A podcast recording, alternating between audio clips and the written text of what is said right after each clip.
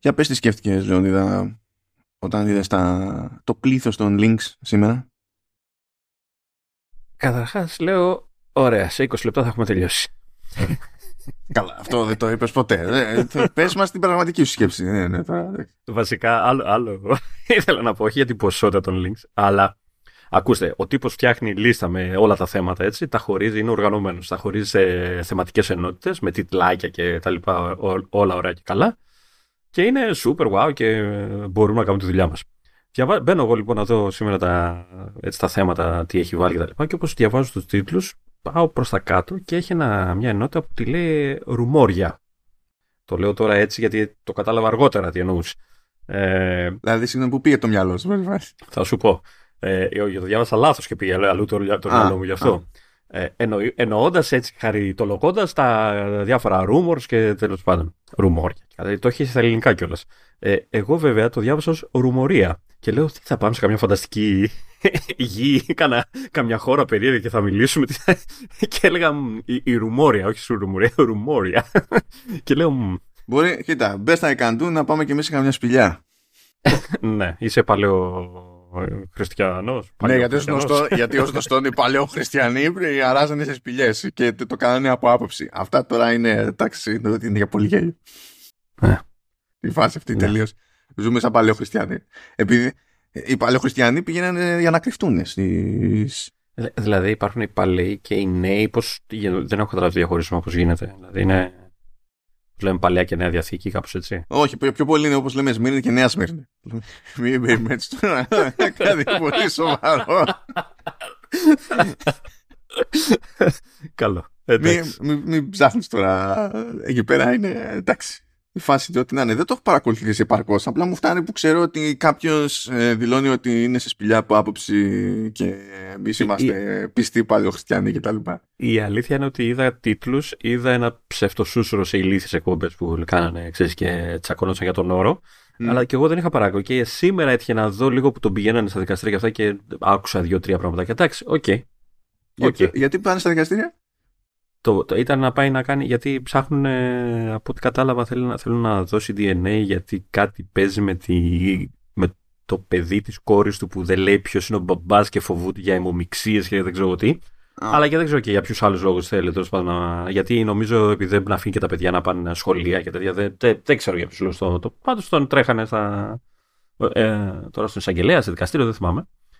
Ε, και, ναι, και εκεί λίγο άκουσα έτσι λίγο, αλλά ναι, OK. Okay. Δεν ε, ασχολούμαι ιδιαίτερα με αυτά τα πράγματα. Ε, οπότε πάμε στα παλαιό Apple TV. Εν τω μεταξύ έχουν τελειώσει όλοι, τώρα έκανα μια τέτοια μια αναζήτηση και έχουν τελειώσει όλοι να κάνουν και καλά ε, ο Θεός να κάνει ανάλυση και η πλάκα είναι ότι πρέπει ποιος, ποιος συγγνώμη, μίλησαν αυτοί καθόλου για Ρωμανία; Ε, να σου πω, δεν ξέρω. Κάτι άκουσα για Ρωμιούς. Αλλά τώρα...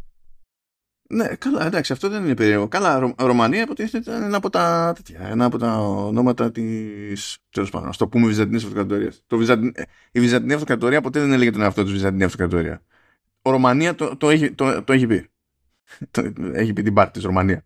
Οπότε εντάξει, ξέρω Αλλά αυτό εννοούμε. Αλλά τι πάει, τι σχέση αυτό με το... Τέλος πάντων, το όχι, δεν θα μπω τώρα, γιατί δεν. θα έχω προβλήματα και μόνο που ξεκινάω εδώ με διευκρίνηση. Πω, πω, τι λέει, πού, πού βλέπω, τι έχω πει. Ε, μιλάει για τον αυτοκράτορα Καρακάλα, ξέρω εγώ και τέτοια. Τι λέει. Πάμε, πάμε για. Τέλος πάντων, κατά μία είναι γι' αυτό ιστορικό είναι. Ε, πάμε Apple TV Plus λοιπόν. Έχω μείνει κόκαλο εγώ από το, το ένα τέτοιο που πήγα να διαβάσω και δεν έπρεπε. Λοιπόν, ε, Sky 1η Μαρτίου σε Apple TV Plus το Napoleon. Παύλα, Napoleon. Το πολύ αναμενόμενο. Ναι. Το οποίο δεν έκανε τελικά έτσι καμιά ιδιαίτερη καλή εντύπωση. Ναι. Αλλά εντάξει, έχω. Πρόσπρο. Με ενδιαφέρει το αντικείμενο. Θέλω να δω τι έχει παιχτεί. Ε, γουστάρω το cast. Εντάξει, και η παραγωγή λογικά θα είναι super. Οπότε Καλά, ναι. ναι. θα είναι ευχάριστος σαν. Ναι, λες, εντάξει, τέλος πάντων. Στη χειρότερη, ε, eye candy, ξέρω εγώ, και production values κτλ. Οπότε ναι. Αλλά αυτή είναι και η μόνη σκληρωτική εξέλιξη της τελευταίας εβδομάδας για Apple TV Plus. Αυτό ήταν μπάμπα. Λες και τραβήξαμε τσιροτάκι. Οπότε μπορούμε casually να πάμε στο Apple Arcade που παίζουν δύο, δύο την app. Τη μία έχουμε εκείνο το παιχνίδι που ξέχασε η Apple να ενημερώσει τον κόσμο ότι ε, τέλος πάντων μπορεί να το έβγαλε Φεβρουάριο αλλά στην καρδιά της το έβγαλε Ιανουάριο. Εν τω μεταξύ πάω να δω τώρα μήπως έχει κάνει πάλι το ίδιο αυτό το μήνα έτσι. Ε, και μετά εντάξει έχουμε εδώ και ένα δελτίο τύπου τέλος πάντων διάφορα πραγματάκια σχετικά. Αλλά πάμε για το Game Room.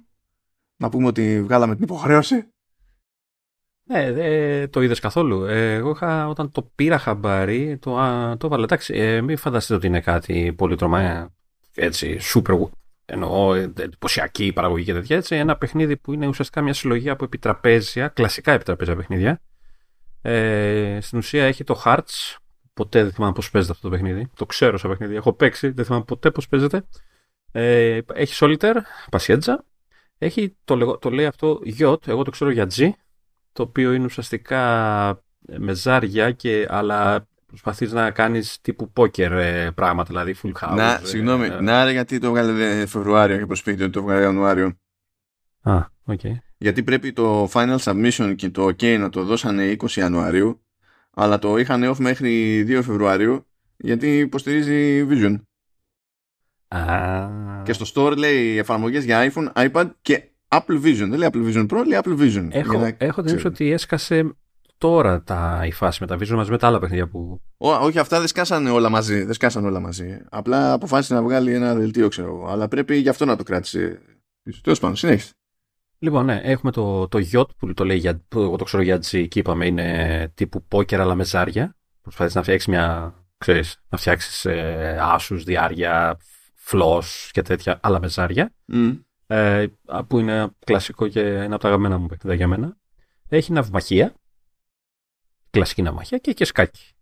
Ε, ωραία, ε, απλό, λιτό, ωραία, καλοφτιαγμένο φαίνεται, έτσι, smooth κτλ.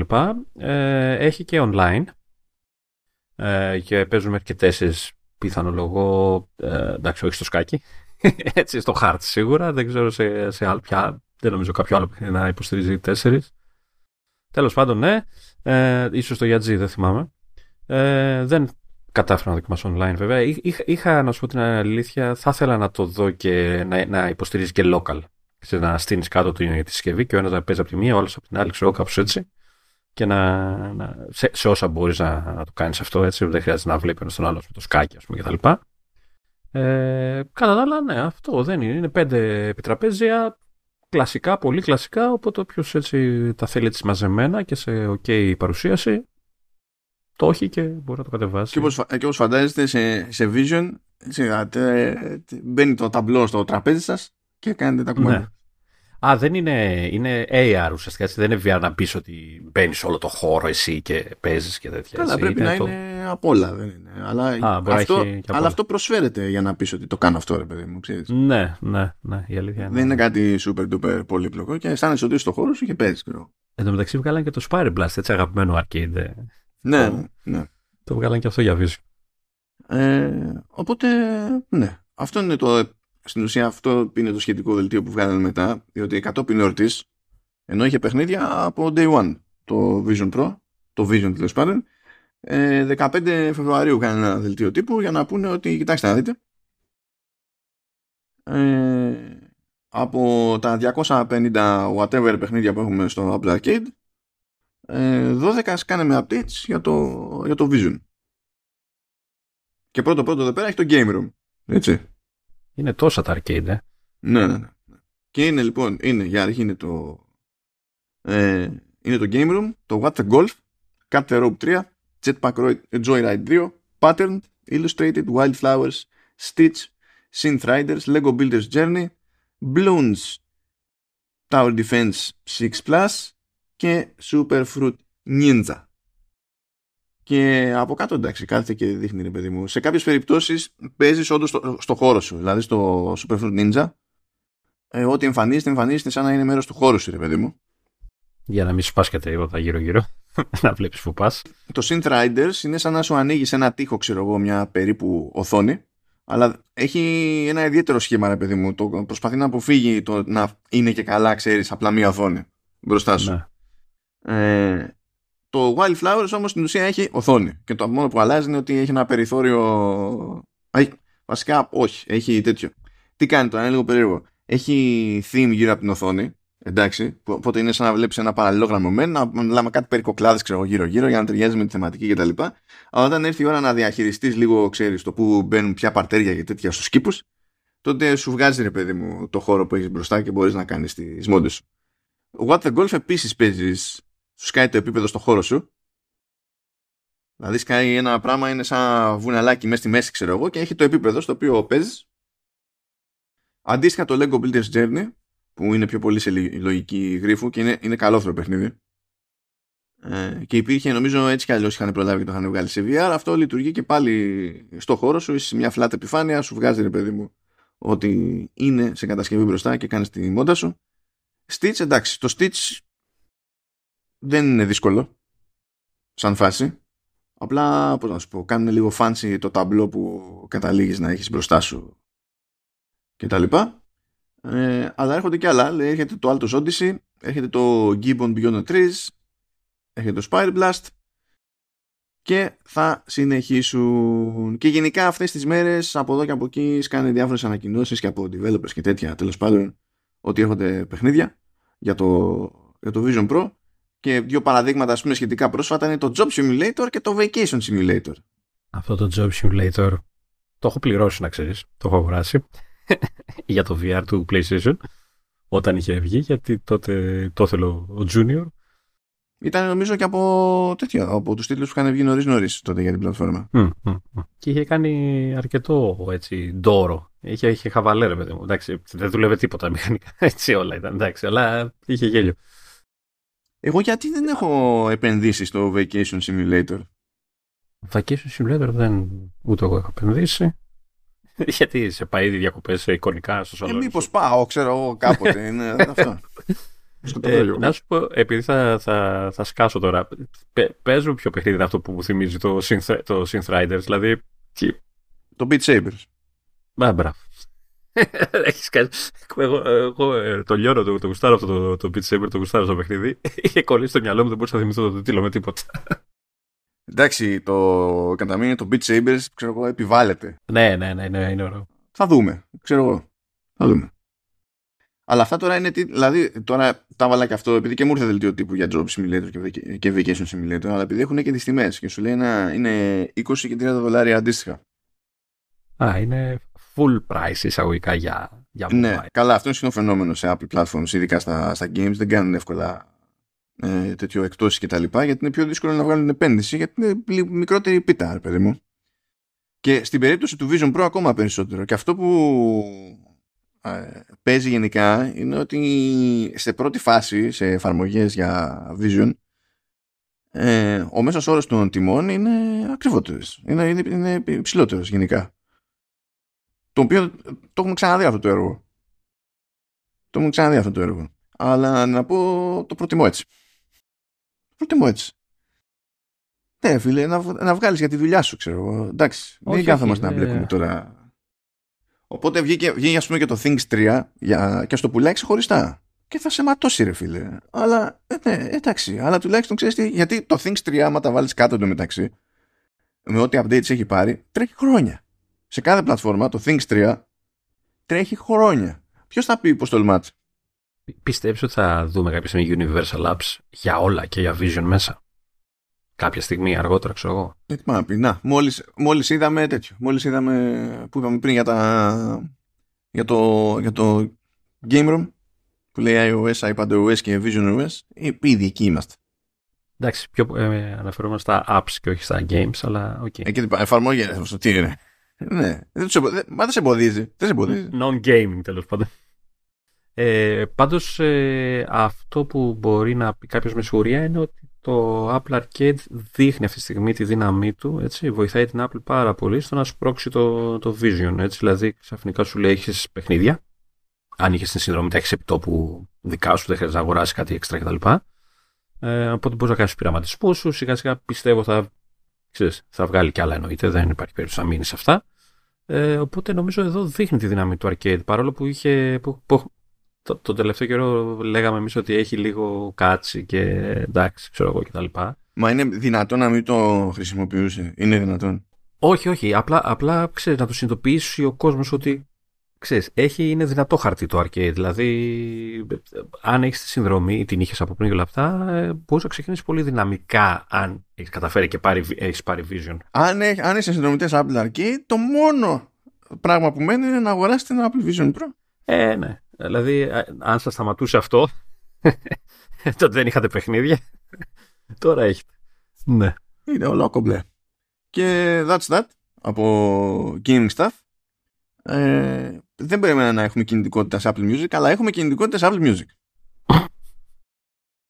Ε, διότι προκύπτει ότι τρέχει μάλλον τυχαία ένα τεστ στο, στην εφαρμογή Apple Music για Android. Ό,τι να είναι, εντάξει. Που ενσωματώνει στην ουσία το σύστημα τη, του, της εφαρμογής τέλος πάντων SongShift που τσεκάρει τι έχεις ρε παιδί μου από playlist και τέτοια σε μια άλλη υπηρεσία ανάλογη του Apple Music και τα κάνει import και στα στείνει στο Apple Music. Αυτό το πράγμα πρέπει να το σπρώξουν πολύ όλες οι υπηρεσίες, έτσι, όχι μόνο μουσικής και δηλαδή νομίζω το Netflix έχει φτιάξει ένα εργαλείο που μπορείς αυτό με τα προφίλ και όλα αυτά που κυνηγάει και τα λοιπά Καλά, αυτό είναι όταν θέλεις να κάνεις εσύ άλλο λογαριασμό στην ίδια υπηρεσία. Σιγά που θα στο κάνει αυτό δύσκολο. Τα έχει τα δεδομένα. Δεν, δεν τα δίνεις σε ξένο. Στην πάρτι του τα δίνει.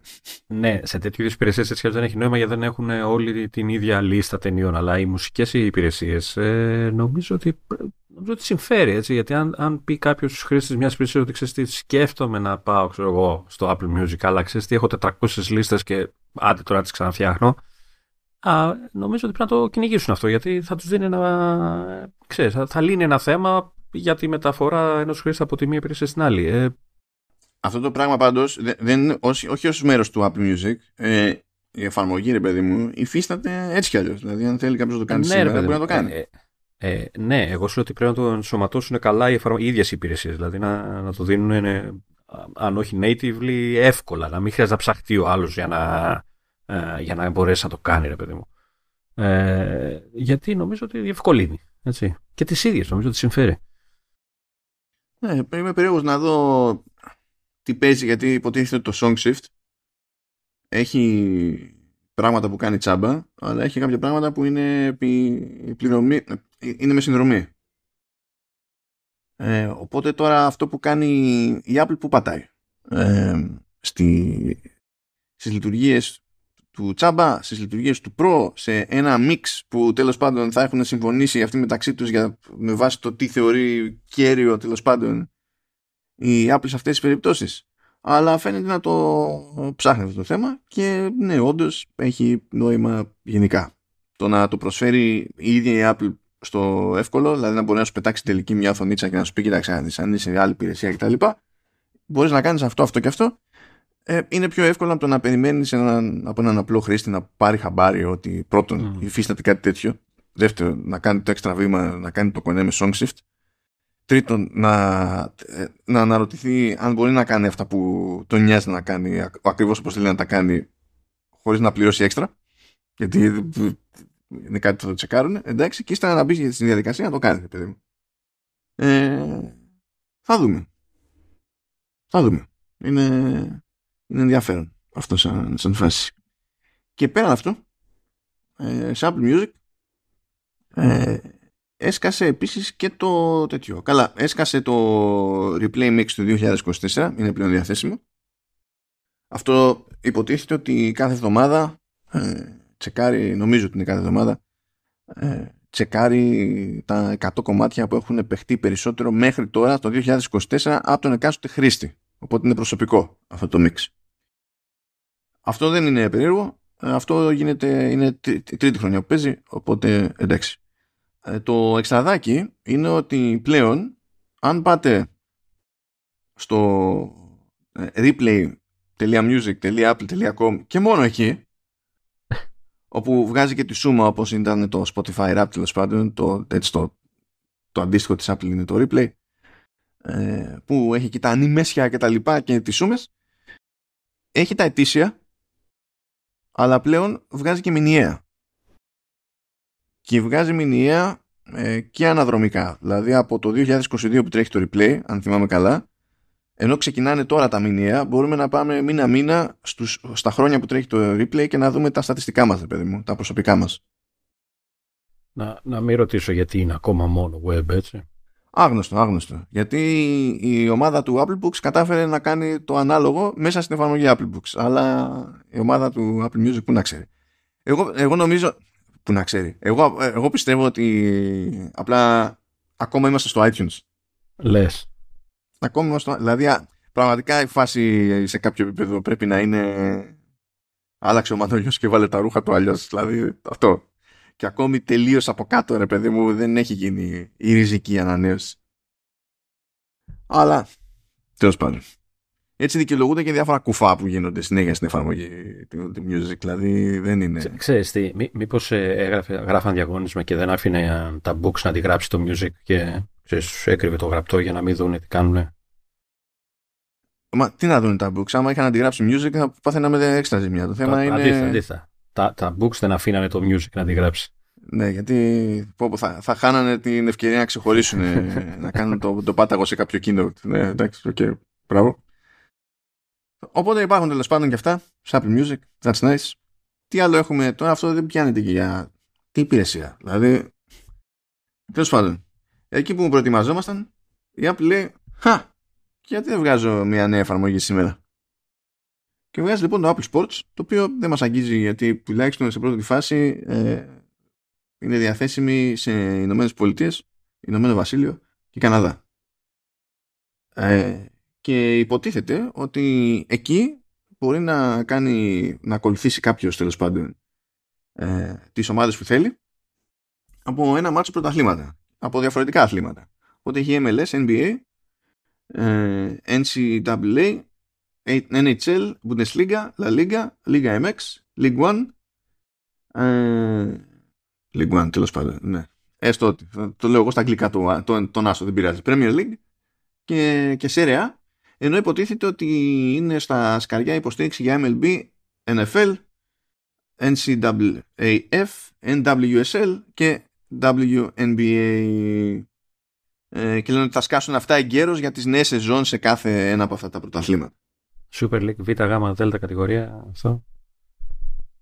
Εγώ δόξα δράμα. Τι Super League. Εμένα μου αρέσει που βγάζουν τέτοιο ευρωπαϊκά πρωταθλήματα και δεν είναι, είναι εφαρμογή στις χώρες που τρέχουν αυτά τα πρωταθλήματα.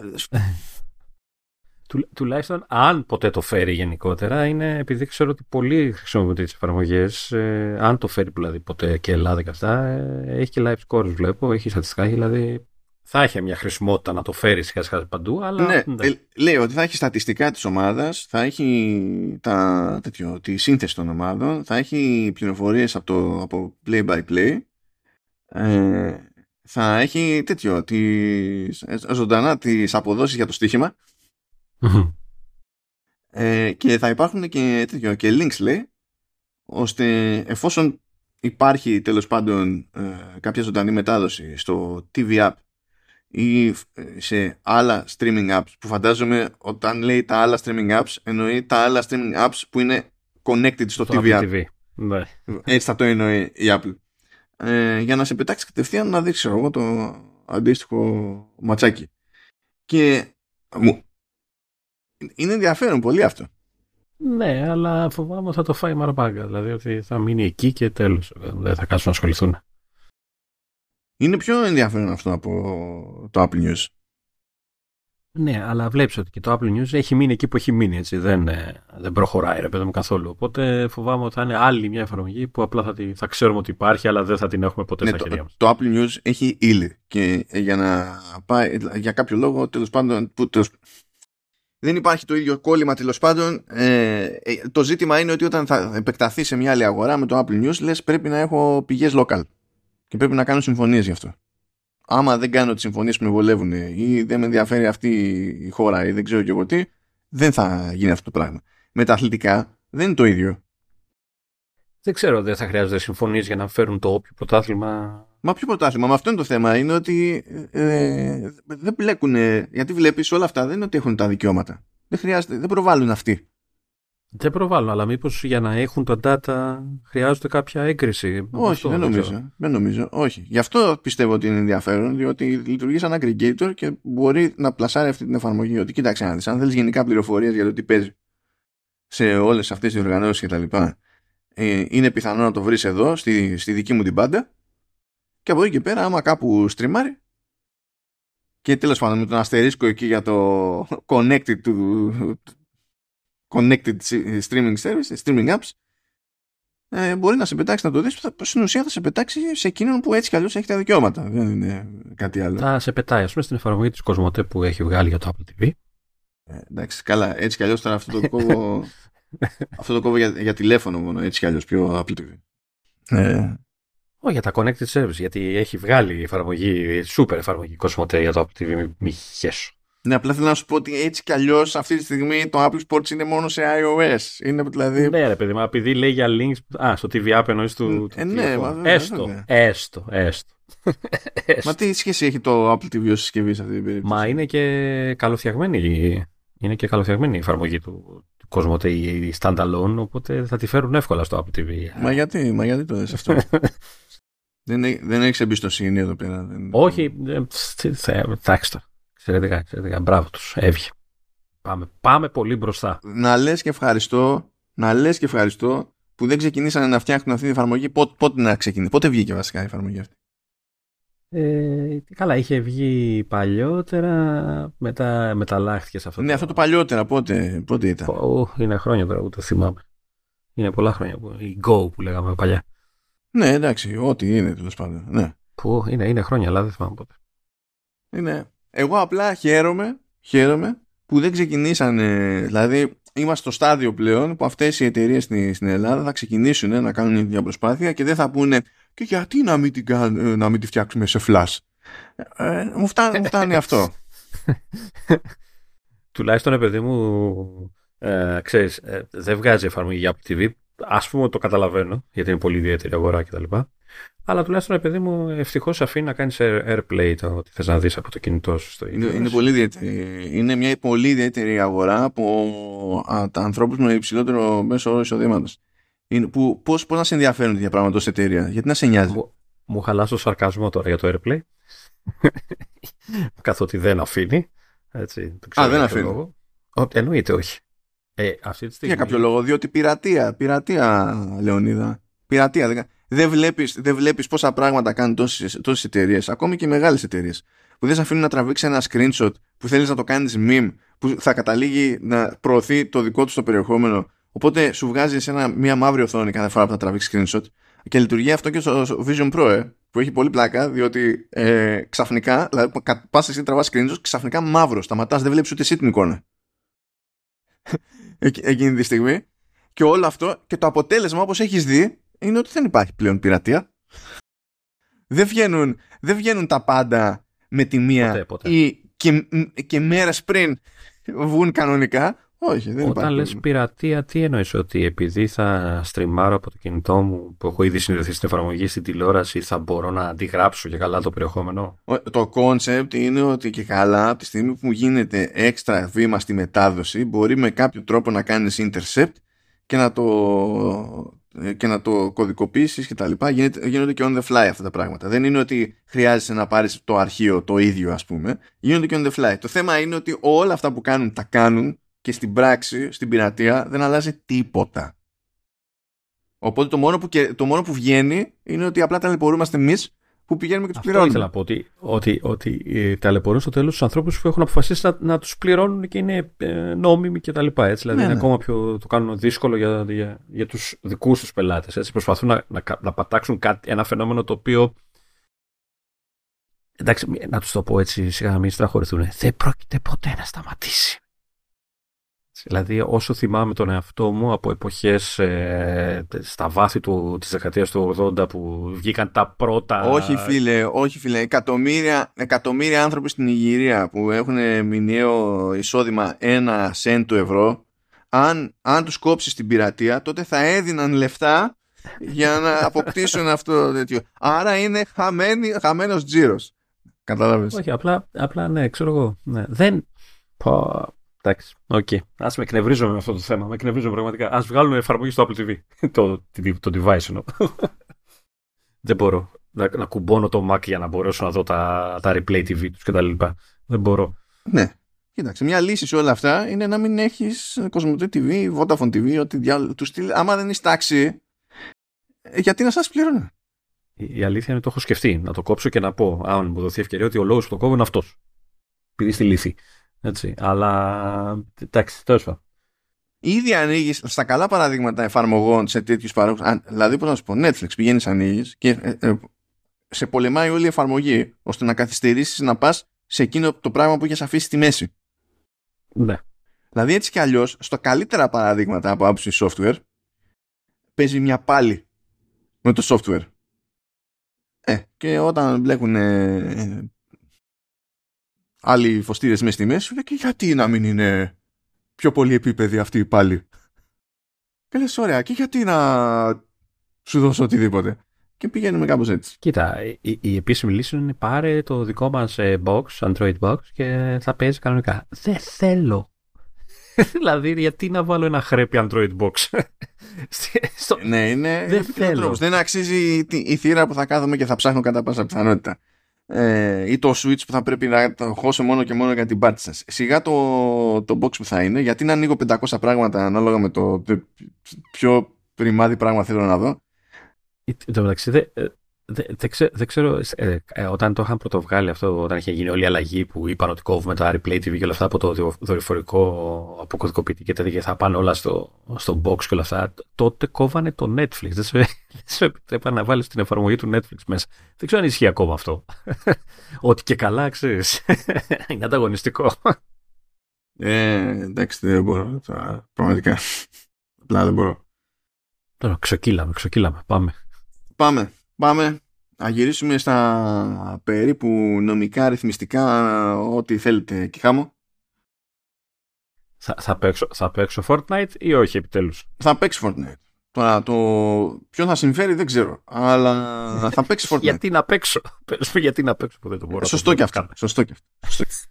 Α, από, κάτσε μιας και το έφερε η κουβέντα το, το πράγμα.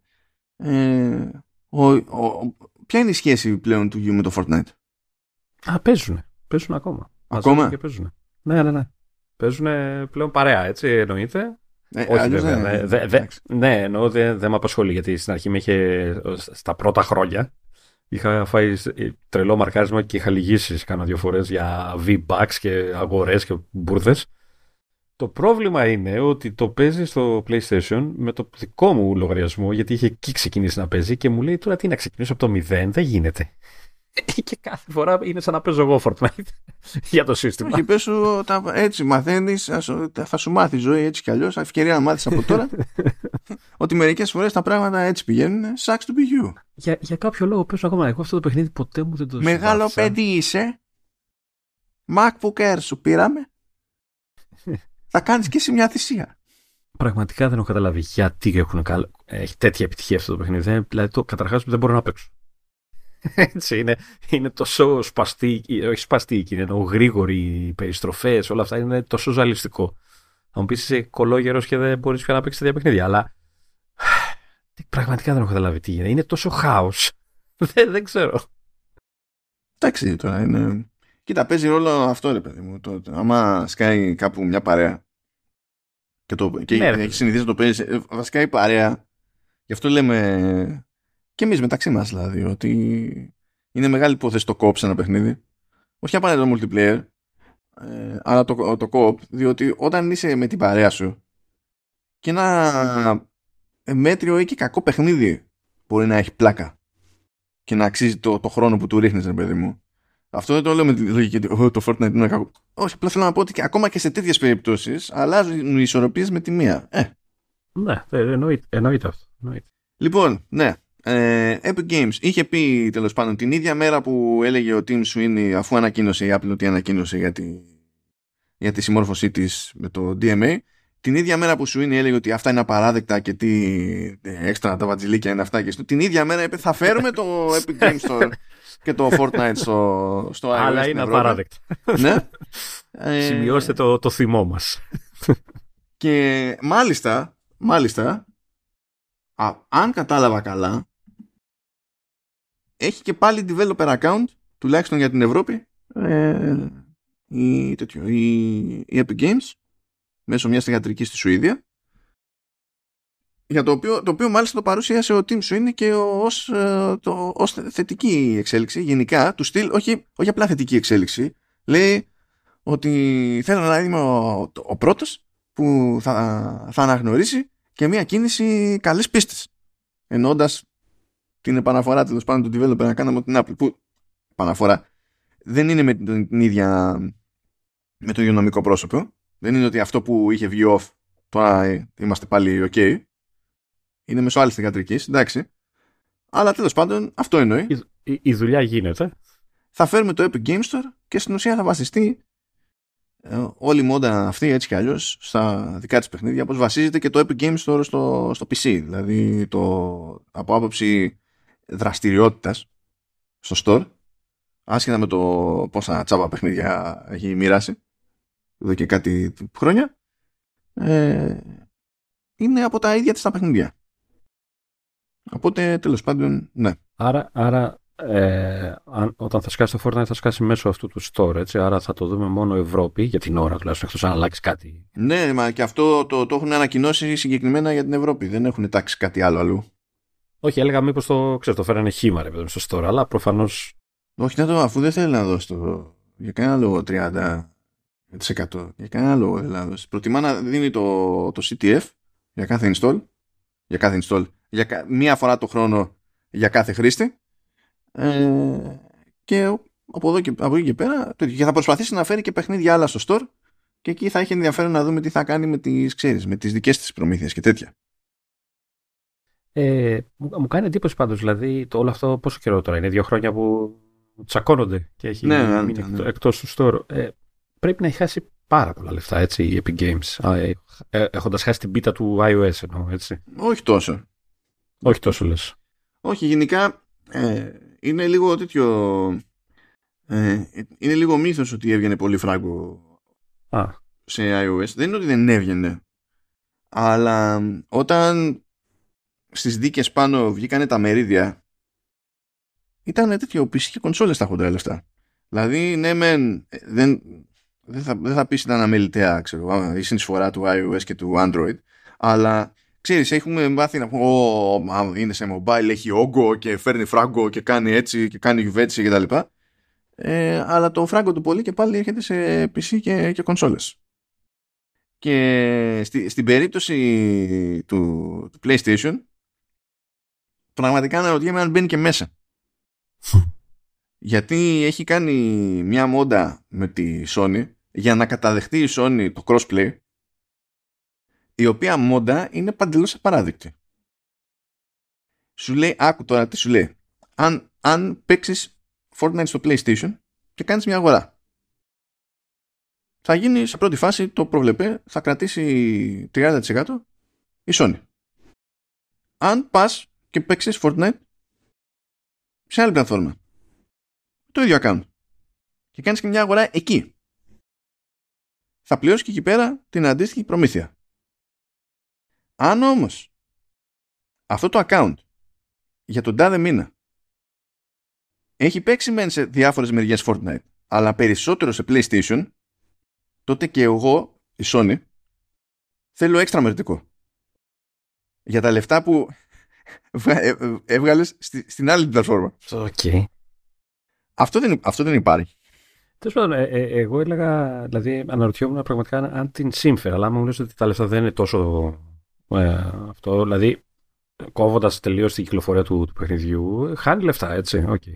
Ότι χάνει, ναι, χάνει τζίρο, χάνει τζίρο. Αυτό ισχύει. Ε, ναι, ρε παιδί αυτό, αυτό, αυτό, αν, αν αυτό που χάνει από τζίρο, ξέρεις, το ισοφαρίζει με το ότι δεν δίνει τα, το 30%, το 15% ξέρω πόσο είναι στην Apple. Αν, αν δηλαδή τι σύμφερε όλη αυτή η φάση; Ω, κοίτα, άμα ήταν, μα, κατά μία έννοια, αυτό ε, τους έδωσε και πάτημα να, την πέσουν και σε Google και, και Apple. Διότι άμα πήγαιναν να την, πέσουν, να την πέσουν στη Sony, θα ήταν στον ίδιο μοίρα. Έτσι και τους πέταγε η Sony από το store. θα, ναι. θα πονάγε πολλαπλάσια. Θα πονάγε πολλαπλάσια. Θα παθαίνει χοντρίζει μια αστεία. Αλλά τέλος πάντων, προχωράει γι' αυτό. Επανερχόμαστε στα του RCS. που επικρατούσα θεωρία ήταν ότι βγήκε πριν ε, σχετικά πρόσφατα η, η Apple που πήγαινε κόντρα τέλος πάντων σε όλα τα παρακάλια της Google εδώ και χρόνια και είπε ότι ναι εντάξει μέσα στο 2024 θα υποστηρίξουμε το RCS άρα λέγε κατά πάσα πιθανότητα iOS 18. 31 12 11 και 59. Μπα, όχι, δεν νομίζω. Εντάξει. Αλλά θα φαντάζομαι θα το κάνει στο πλαίσιο του iOS 18. Δεν έχει σημασία τόσο το timing. Είπε τέλος πάντων μέσα στο 2024 θα υποστηρίξουμε RCS που είναι ο διάδοχος των SMS MMS ε, και είναι ένα πρωτόκολλο που είναι σχεδιασμένο από τη, από τη GSM, από την ίδια μπάντα. Δεν είναι ότι ανοίξεις κάποια εταιρεία δηλαδή ε, συγκεκριμένη, ούτε είναι μια άλλη πλατφόρμα τύπου ξέρω WhatsApp, Viber κτλ. Είναι άλλη λογική. Και το σκεπτικό ήταν ότι α, μπήκε και το έκανε και αυτό και εμείς αυτό φανταζόμασταν δηλαδή κατά μία έννοια για να ξεμπερδεύει μια αρχίτερα με κάποια θέματα με την Ευρωπαϊκή Επιτροπή που τέλος πάντων σπρώχνει σε όλα τα μέτωπα. Και πετάστηκε ο Τζον Γκρούμπερ που είναι γνωστή φιγούρα στο άθλημα ε, για να πει ότι ακούει πολλαπλώς από διάφορες μπάντες εδώ και μήνες ότι το θέμα εδώ δεν ήταν η Ευρώπη αλλά ήταν η Κίνα που κανένας δεν κοιτάει την Κίνα σε τέτοιες περιπτώσεις ε, διότι λέει ότι για να σου δώσει το ok για να διαθέσεις νέα συσκευή 5G στην αγορά θα πρέπει να υποστηρίζεις RCS. Άρα, αν δεν έβαζε RCS, δεν θα μπορούσε να πουλάει iPhone. Και μάλλον την πονάει η, αγο- η αγορά, έτσι. Είναι μικρή αγορά αυτή. Και επομένως είναι σαν να μην είχε επιλογή ποτέ ως προς αυτό το θέμα, εφόσον πήρε αυτή την απόφαση εκείνο. Που δεν ξέρω ποτέ. Ε, νομίζω, ναι, δεν έχει, δεν έχει τελεσυδικήσει αυτό ακόμη. Δεν έχει περάσει ο νέος νόμος δηλαδή, αλλά θα περάσει ο νέος νόμος και άμα δεν έκανε την κίνηση η Apple θα έπρεπε να μην πουλάει στη, στην Κίνα. Οπότε, μ, τα φλακ. Ε, νομίζω το έχω ξαναπεί αυτό, αλλά δεν είναι λίγο τρομακτικό πόσο εύκολα μπορεί να επηρεάσει μια εταιρεία, τα πλάνα μιας εταιρείας, μια χώρα. Εντάξει, θα πεις είναι η Κίνα, αλλά ε, αυτό. Δηλαδή ανα, την αναγκάζει. Ρε παιδί μου, την αναγκάζει. Δεν, δεν είναι ότι ξέρω εγώ. Ε, ε, θα βγάλω μια εφαρμογή έξτρα, έτσι, την αναγκάζει να αλλάξει σε εισαγωγικά τα πιστεύω της. Γιατί μέχρι τώρα ήταν, Α, εμείς δεν θέλουμε RCS και είναι πίσω σαν τεχνολογία και τέτοια. Και ξαφνικά ε, τελικά τα θέλουμε. Και φταίει αυτό, άρα παιδί μου, έτσι. Δεν είναι κάτι που ήθελε όντως. Είναι λίγο τρομακτικό, είναι λίγο μια περίεργη επιβολή. Εντάξει, συγγνώμη, το, το ίδιο δεν ισχύει και με αυτά που, που κάνει η Ευρώπη. Τι πάνε να πει, οι ρυθμιστικές αρχές δεν πρέπει να έχουν αυτό το περιθώριο. Α, διαφορετικά οι εταιρείες ναι. θα ήταν ό,τι να είναι. Εντάξει, ναι. ναι. Σωστό και αυτό. Το πρόβλημα είναι οι παρεμβάσεις να είναι ζαβές. Τώρα, απλά με την Κίνα σφίγγεται περισσότερος κόσμος με το σκεπτικό ότι α, είναι η Κίνα που. Ναι, εντάξει, λίγο περίεργη κατάσταση. Είναι περίεργο το καθεστώς και τα λοιπά και τότε ξαφνικά θίγεται, ξέρω εγώ. Εντάξει. Αν και εδώ ο Γκρούμπερ, καλά, ο Γκρούμπερ έχει. Επειδή παρακολουθώ, το, παρακολουθώ συστηματικά τον Γκρούμπερ. Και μου αρέσει ο τύπος, βρε παιδί μου. Αλλά με την όλη υπόθεση με την Ευρωπαϊκή Επιτροπή δεν την παλεύει καθόλου, ρε. Τον ενοχλεί απίστευτα. Απίστευτα. Απίστευτα. Και θεωρεί ότι όλες αυτές οι παρεμβάσεις που κάνει η Apple είναι χαζές. Σε κάποια, σε κάποια σημεία συμφωνώ. Αλλά το θέμα είναι ότι ξεκινάει με την Αμερικανική λογική και το έχει παραδεχτεί ότι ξεκινάει με την Αμερικανική λογική όπου παίζει μια απέχθεια στην κρατική παρεμβατικότητα. Το οποίο εμένα μου φαίνεται πάντα αστείο. Ναι, εντάξει, αλλά ναι, δεν έχει νόημα να ξεκινάς έτσι. Δεν έχει νόημα να ξεκινάς έτσι. Ε, και εντάξει, τώρα σοβαρά μιλάμε, δεν έχει νόημα να ξεκινάς έτσι σε ε, μια χώρα που χάρη σε αυτά τα σκαλώματα και αυτές τις νοοτροπίες δεν, δεν έχει κράτος πρόνοιας. Δηλαδή έχεις έχεις αποτύχει στα βασικά. Να, να κάνω μια τεχνική ερώτηση για το RCS. Yes. Νική, τέλος απορία είναι βασικά. Ε, εντάξει, ξέρουμε RCS, θα μπορούμε πλέον επιτέλους να στέλνουμε ε, από, το, από το, την εφαρμογή Messages, να στέλνουμε σε χρήστες του Android κτλ. Εικονίτσες, μπουρδίτσες, ε, τέλος πάντων θα δουλεύει λίγο πιο καλά όλο αυτό. Ε, θα, η, η, από τη μεριά του Android, το, επειδή θυμάμαι που λέει ότι έχουν καμιά 400 εφαρμογές ε, με, για Messages και κάθε κατασκευαστής έχει τη δικιά του και είναι και η default και είναι και δεν ξέρω τι άλλο ε, θα χρειάζεται να κάνουν κάτι ή όλες υποστηρίζουν RCS και είμαστε super και κατευθείαν θα βλέπουν τα εικονιδιάκια και τα emoji μας. Ε, τώρα, θα σου πω, αν δεν υποστηρίζουν θα υποστηρίξουν. Ε, οπότε αν έχει κάποιος διαλέξει μια εφαρμογή που, ε, που την έχει για να χειρίζεται έτσι κι αλλιώς τα SMS κτλ απλά θα, θα χειριστεί και τα RCS ή μπορεί να χειρίζεται ήδη τα, τα RCS. αυτό λέω, αν θα χρειαστεί σε, ένα, σε μεγάλο βαθμό να αλλάξουν εφαρμογή ή από εκεί. Ή από εκεί. Ναι, δε, τι να αλλάξουν εφαρμογή; Έχουν, υπάρχει αυτή τη στιγμή χρήστη Android που δεν έχει καταλήξει σε τι χρησιμοποιεί για να δέχεται και να στέλνει SMS. Ε, κοίτα, οι περισσότεροι από ό,τι ξέρω πάνε σε Viber και WhatsApp και τέτοια. Ναι, SMS, αυτό είναι άσχετο. Αυτό είναι άλλο πράγμα. Αυτό είναι άλλη πλατφόρμα που δεν, θέλ, δεν θέλουν... Δεν, ε, ε, δεν τα ξεχωρίζουν πλέον. Μα τώρα κάθεσαι και μου λες τώρα ε, ένα πράγμα που είναι αδύνατο. Δεν, γίν, δεν υπάρχει τηλέφωνο, κάποιος με τηλέφωνο εκεί έξω που δεν έχει μια εφαρμογή πάνω στο τηλέφωνο που να είναι για SMS. Δεν υπάρχει. Ναι, ρε παιδί. Ναι, εντάξει. Απλά λέω αν όλες αυτές οι εφαρμογές στο κομμάτι του Android υποστηρίζουν RCS από default, από χρόνια. Και δεν το γνωρίζω αυτό το πράγμα και μερικές φορές δεν είναι και να υποστηρίζουν RCS που υπάρχουν περισσότερες που υποστηρίζουν RCS γιατί εκεί πέρα είναι κάτι το οποίο υποστηρίζεται και από την πλατφόρμα. Αλλά και να τε μην υποστηρίζουν ένα update αρκεί. Αλλά και να υποστηρίζουν πρέπει να το υποστηρίζει και ο πάροχος. Ναι, κατάλαβα. Άρα, άρα παίζει εδώ στην Ελλάδα έχουμε υποστήριξη, παρέχουν οι πάροχοι υποστήριξη. Νομίζω ναι, μόνο θυμάμαι ένα φεγγάρι κάπου είχε πει ότι διεθνώς θα έκοβε την υποστήριξη Vodafone. Μάλλον θα αλλάξει γνώμη πάλι ή άλλαξε γνώμη μετά. Δεν τα θυμάμαι τώρα αυτά συγκεκριμένα. Ναι, ναι.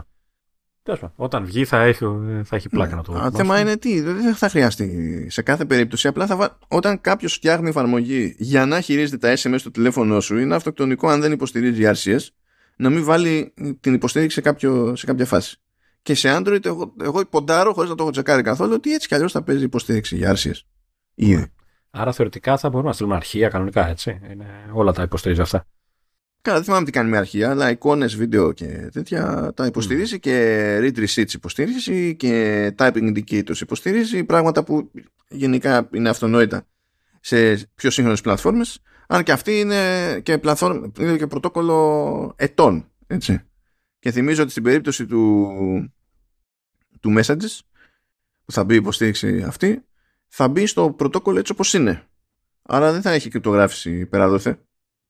Α, θα είναι πιο χήμα δηλαδή. Ναι, γιατί στην περίπτωση ας πούμε της Google, Google κάνει καστομιά και περνάει κρυπτογράφηση από πάνω. Αλλά η Apple λέει εγώ θα υποστηρίξει το πρωτόκολλο έτσι όπως είναι και νομίζω είχε πει ότι θα, εντάξει, ξέρω εγώ, θα κάνουμε κάποια συνεργασία και τα λοιπά, δεν ξέρω αν θα οδηγήσει αυτό κάπου. Αλλά από εκεί και πέρα, αν αξιωθεί, η, αν αξιωθεί η GSM να πειράξει κάτι ώστε να παίζει και με κρυπτογράφηση, τότε ε, θα αξιωθεί και η Apple, ας πούμε, να πει το υποστηρίζω. Μου κάνει εντύπωση πάντως που η Apple ξέρεις, λέει απλά. Γιατί είναι τη εκρυπτογράφηση γενικότερα, ότι ξέρεις, θα το αφήσουμε στην τύχη του. Ρε, ναι, αλλά δεν χάνει κάτι σχέση με πριν, γιατί ε, το πριν είναι SMS, MMS που είναι όλα τρίπια. Ναι, εντάξει. Δεν, δηλαδή δεν γίνεται κάπου downgrade, αλλά θα σου πει δεν θα κάνω εγώ έξτρα καστομιά, ας πούμε, γιατί έτσι. Φτιάξει το πρωτόκολλο. Αυτό μου κάνει εντύπωση ότι ξέρεις, ε, υποτίθεται ότι ενδιαφέρεται για την ασφαλεία μας. Όχι, φίλε, θα κάνει καστομιά για την πάρτη της. Για να φτιάξει το πρωτόκολλο του άλλου, θα κάνει την καστομιά. Η Apple θα έκανε την καστομιά έτσι και έλεγε ότι προχωρώντας, εγώ θα χρησιμοποιώ ως βάση του iMessage το ίδιο το RCS και στην ουσία το iMessage θα είναι ένα πράγμα που θα κουμπώνει πάνω στο RCS, σαν mm. πλατφόρμα. Τότε θα το έκανε γιατί θα τη συνέφερε. Και μπορεί να το γίνει σε open source όπως έχει συνεισφέρει στο Qi Wireless, ας πούμε, όπως συνεισφέρει στο USB-C Type-C, όπως συνεισφέρει σε Thunderbolt και διάφορα άλλα πράγματα. Γιατί εκεί πέρα θα έκανε κύκλο το πράγμα. Εδώ τι κύκλο θα κάνει; Δεν μπορεί να κάνει κανένα κύκλο. OK. Okay. Τέλο έχω περιέργεια να το δω όταν θα σκάσει μύτη. Εντάξει, δεν φανταστείτε να γίνει τίποτα. Απλά το καλό, ε, για μένα το θετικότερο όλο είναι ότι όταν θα μου στέλνει κάποιος SMS δεν θα είναι όλα κεφαλαία, φίλε. Ε, μην το λες, μην το λες. ναι, αυτοί έχουν πρόβλημα. Αυτοί που θα, θα, τα έχουν από φυσικού τους όλα κεφάλαια γιατί πιστεύουν ότι αυτό είναι. Δεν λέω για αυτούς, λέω για τους υπολείπους που θέλουν, δεν θέλουν. Θα σκάσουν τα κεφαλαία. Ε, τώρα, μιλώντας για αριθμιστές από εδώ και από εκεί, ε, θα σκάσει και η Ευρωπαϊκή Επιτροπή και θα πει ναι, γεια σας. Ε, πρόστιμο 500 εκατομμυριάκια για την πολιτική της Apple Apple Music που θα έχει πλάκα αυτή η υπόθεση διότι είναι μια υπόθεση που ξεκίνησε από Spotify προετών το 2019. Και είναι και από αυτά που λέμε ότι έχει, έχει δίκιο. Έτσι. Ε, ναι, αλλά τα, λοιπόν, για μένα το βασικό πρόβλημα σε μια κόντρα Spotify και Apple Music είναι ότι το Apple Music είναι ανταγωνιστής Spotify αλλά το Apple Music δεν χρειάζεται να πληρώνει 30% προμήθεια. Ενώ το Spotify χρειάζεται να πληρώνει 30% προμήθεια αν είναι να περνάει μέσα από την πλατφόρμα. Για μένα, αν είναι να λυθεί το πράγμα, θα πρέπει να λυθεί σε αυτές τις περιπτώσεις έτσι, με το κόψιμο της προμήθειας σε ευθέως ανταγωνιστικές υπηρεσίες, με το δεδομένο ότι και εσύ ως εταιρεία έχεις ε, μπει στον ίδιο, στον ίδιο κλάδο, στον ίδιο χώρο. Εδώ όμως όλη η φάση ξεκίνησε με τη λογική «Α, δεν με αφήνουν να παραπέμψω το, το χρήστη εκτός της εφαρμογής, στο web, για να κάνει συνδρομή, ξέρω εγώ, κτλ». Το οποίο είναι κάτι που επίσης πλέον έχει αποφασιστεί ότι θα αλλάξει